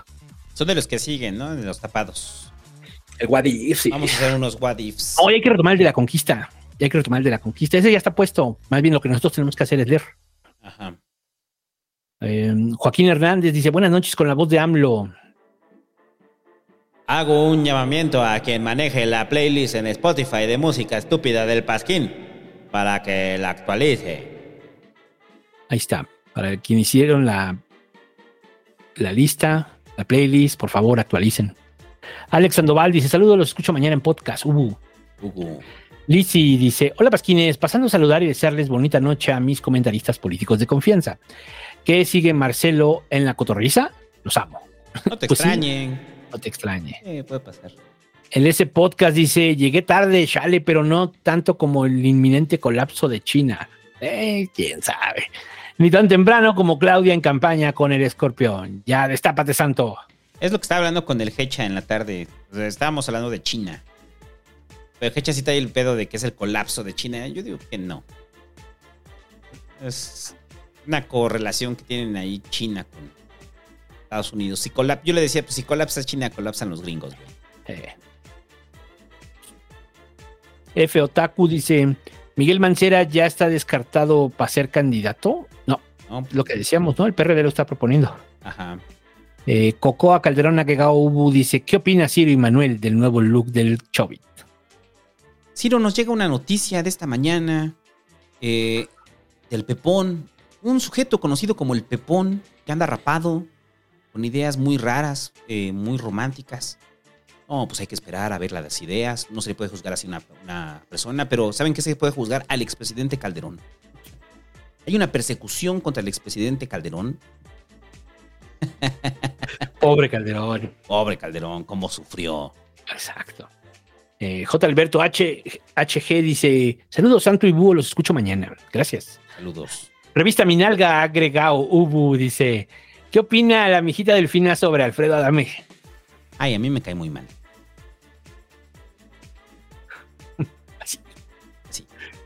Luis Suárez dice: Hola Pasquines, aquí tarde, pero con amor, los TQM. Esos también. Y Daniel Aguilar Martínez dice: Llegué al final, saludos Pasquines, dormiré imaginando al sexy y estúpido santo con falda y tacones rojos. Besos en el moñoñongo, no homo. Moñoñongo. En Tenía mo- años que no escuchaba el- la palabra moñoñongo. Ah, hace rato, es que ya se me fue aquí el- la explicación que daba Efraín de cuál es el proceso, ¿no? Este. A ver, déjame ver si lo cacho. Del tema del metro, lo explicaba, dice. Búho, estás confundiendo una línea de investigación con una imputación. El chofer es una línea, habría que ver si hay elementos para imputar. Ahí está la aclaración. Y sí, sí quise decir eso y no supe decirlo. Y ya. Ah, Alejandra del Morral Agregado dice que el padrino de AAA regaña al Pepón por cargar en, por cagar en cubetas. Y usted, Pepón, todo cochino ahí, que no puede bajar al baño. Cagándose en su cubeta como los gatos. Y dice Armando TM, buenas noches, viejos sabrosos, algún consejo random. Pues hablando de cagar, yo les quiero dar un consejo que sí funciona, que es cagar de aguilita. O sea, se caga muy bien de aguilita. Entonces, usted puede poner un banquito en su, en su excusado, de modo que este, pueda usted hacer esa flexión y cagar de aguilita. Cagar de aguilita, créanmelo, el santo se está riendo aquí como diciendo, estás bien pendejo, pero no. Está comprobado que No, es que es demasiado trabajo hace- para, para ir al lo hace baño. uno mucho mejor. Lo No, o hace sea, uno- no dudo de eso. Los chinos, por eso lo hacen en letrinas y hacen de aguilita todo el tiempo. Y, y- y tengo, Son una, no, y tengo una anécdota sobre eso. Es muy cochina para platicarla aquí en el Pasquín. Ya la platiqué en el Ajá. Ciber. Vaya al Ciber, ahí las cuento ese tipo de anécdotas. Pero donde yo tuve que hacer de aguilita y sí realmente fluyó. Es que sí. Fluyó muy bien. Y entonces cuando entendí por qué los chinos hacían en letrinas. Entonces cuando dije, ah, no mames, está chingón. Claro. Y llegué Pero así, bueno. ¿cuánto cuesta instalar una letrina en México? No, el, pues, el- el- el problema es si traes bermudas. Si traes bermudas no está tan chido. No, póntela bien hasta abajo. Ajá, no, porque aún así, o sea, es no atora como el pantalón, o sea, se puede mojar. O sea, si, si vas a un baño público donde hay letrinas, se te puede Ah, mojar sí, la no. bermuda, o sea, Sí, en todo caso, mejor quítatela. exacto. Y, pero sí, es, es- está garantizado, va calado, el búho tiene razón, pero a mí me da risa el, el- el- tanta preparación, ya sabes, para ir a cagar, o sea, es, es demasiado. Poner un banquito. Ajá, exacto. Yo también voy por mi banquito, me pongo de aguilita. Eso sí. Ajá. o sea, no. Y de repente usted tiene como mala, mal equilibrio y se cae ahí en la taza. O sea, Ah, esa es la otra. O sea, a, a diferencia de, de- de cagar normal sentado, eh, no use el celular. No use el celular porque aquí sí ca- caen, tiene usted riesgo de caer, ¿no? De distraerse, y, porque es un acto de equilibrio también. Sí, tiene que tener buen equilibrio, muy buen equilibrio. Y Bueno. ya, vámonos. Vámonos, vámonos ya, se acabó, se acabó el pasquín, dos días, pasquines. Vaya y suscríbase en el Patreon para escuchar el tapado de Calderón. Qué bonito el tapado de Calderón, ¿no? Ajá. Y ya. Vámonos. Se les quiere. Nos vemos la semana que entra, ¿no? De, ya en el 290, ya van a ser 300 programas. Ah, espérense que ya viene el 300 y en marzo, en marzo. Se junta todo, ¿eh? Se va a juntar todo. En marzo viene el Pasquín 300. Viene el aniversario de Nerdos. El aniversario de Podcasters, le vamos a llamar. Aniversario de Podcasters que lo vamos a celebrar en vivo. En el Pasquín 300. Boletos limitados. Boletos limitados. Boletos limitados. Empezamos por los Patreons. Ajá, empezamos por los Patreons. Y ya. Nos vemos la siguiente semana. Espere, faltan 11 programas para el Pasquín 300. Va a estar bien chido. En vivo. Se les quiere. Adiós. Adiós.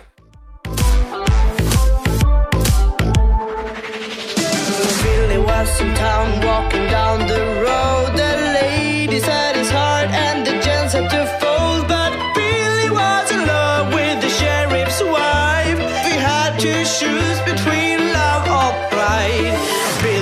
confounded in the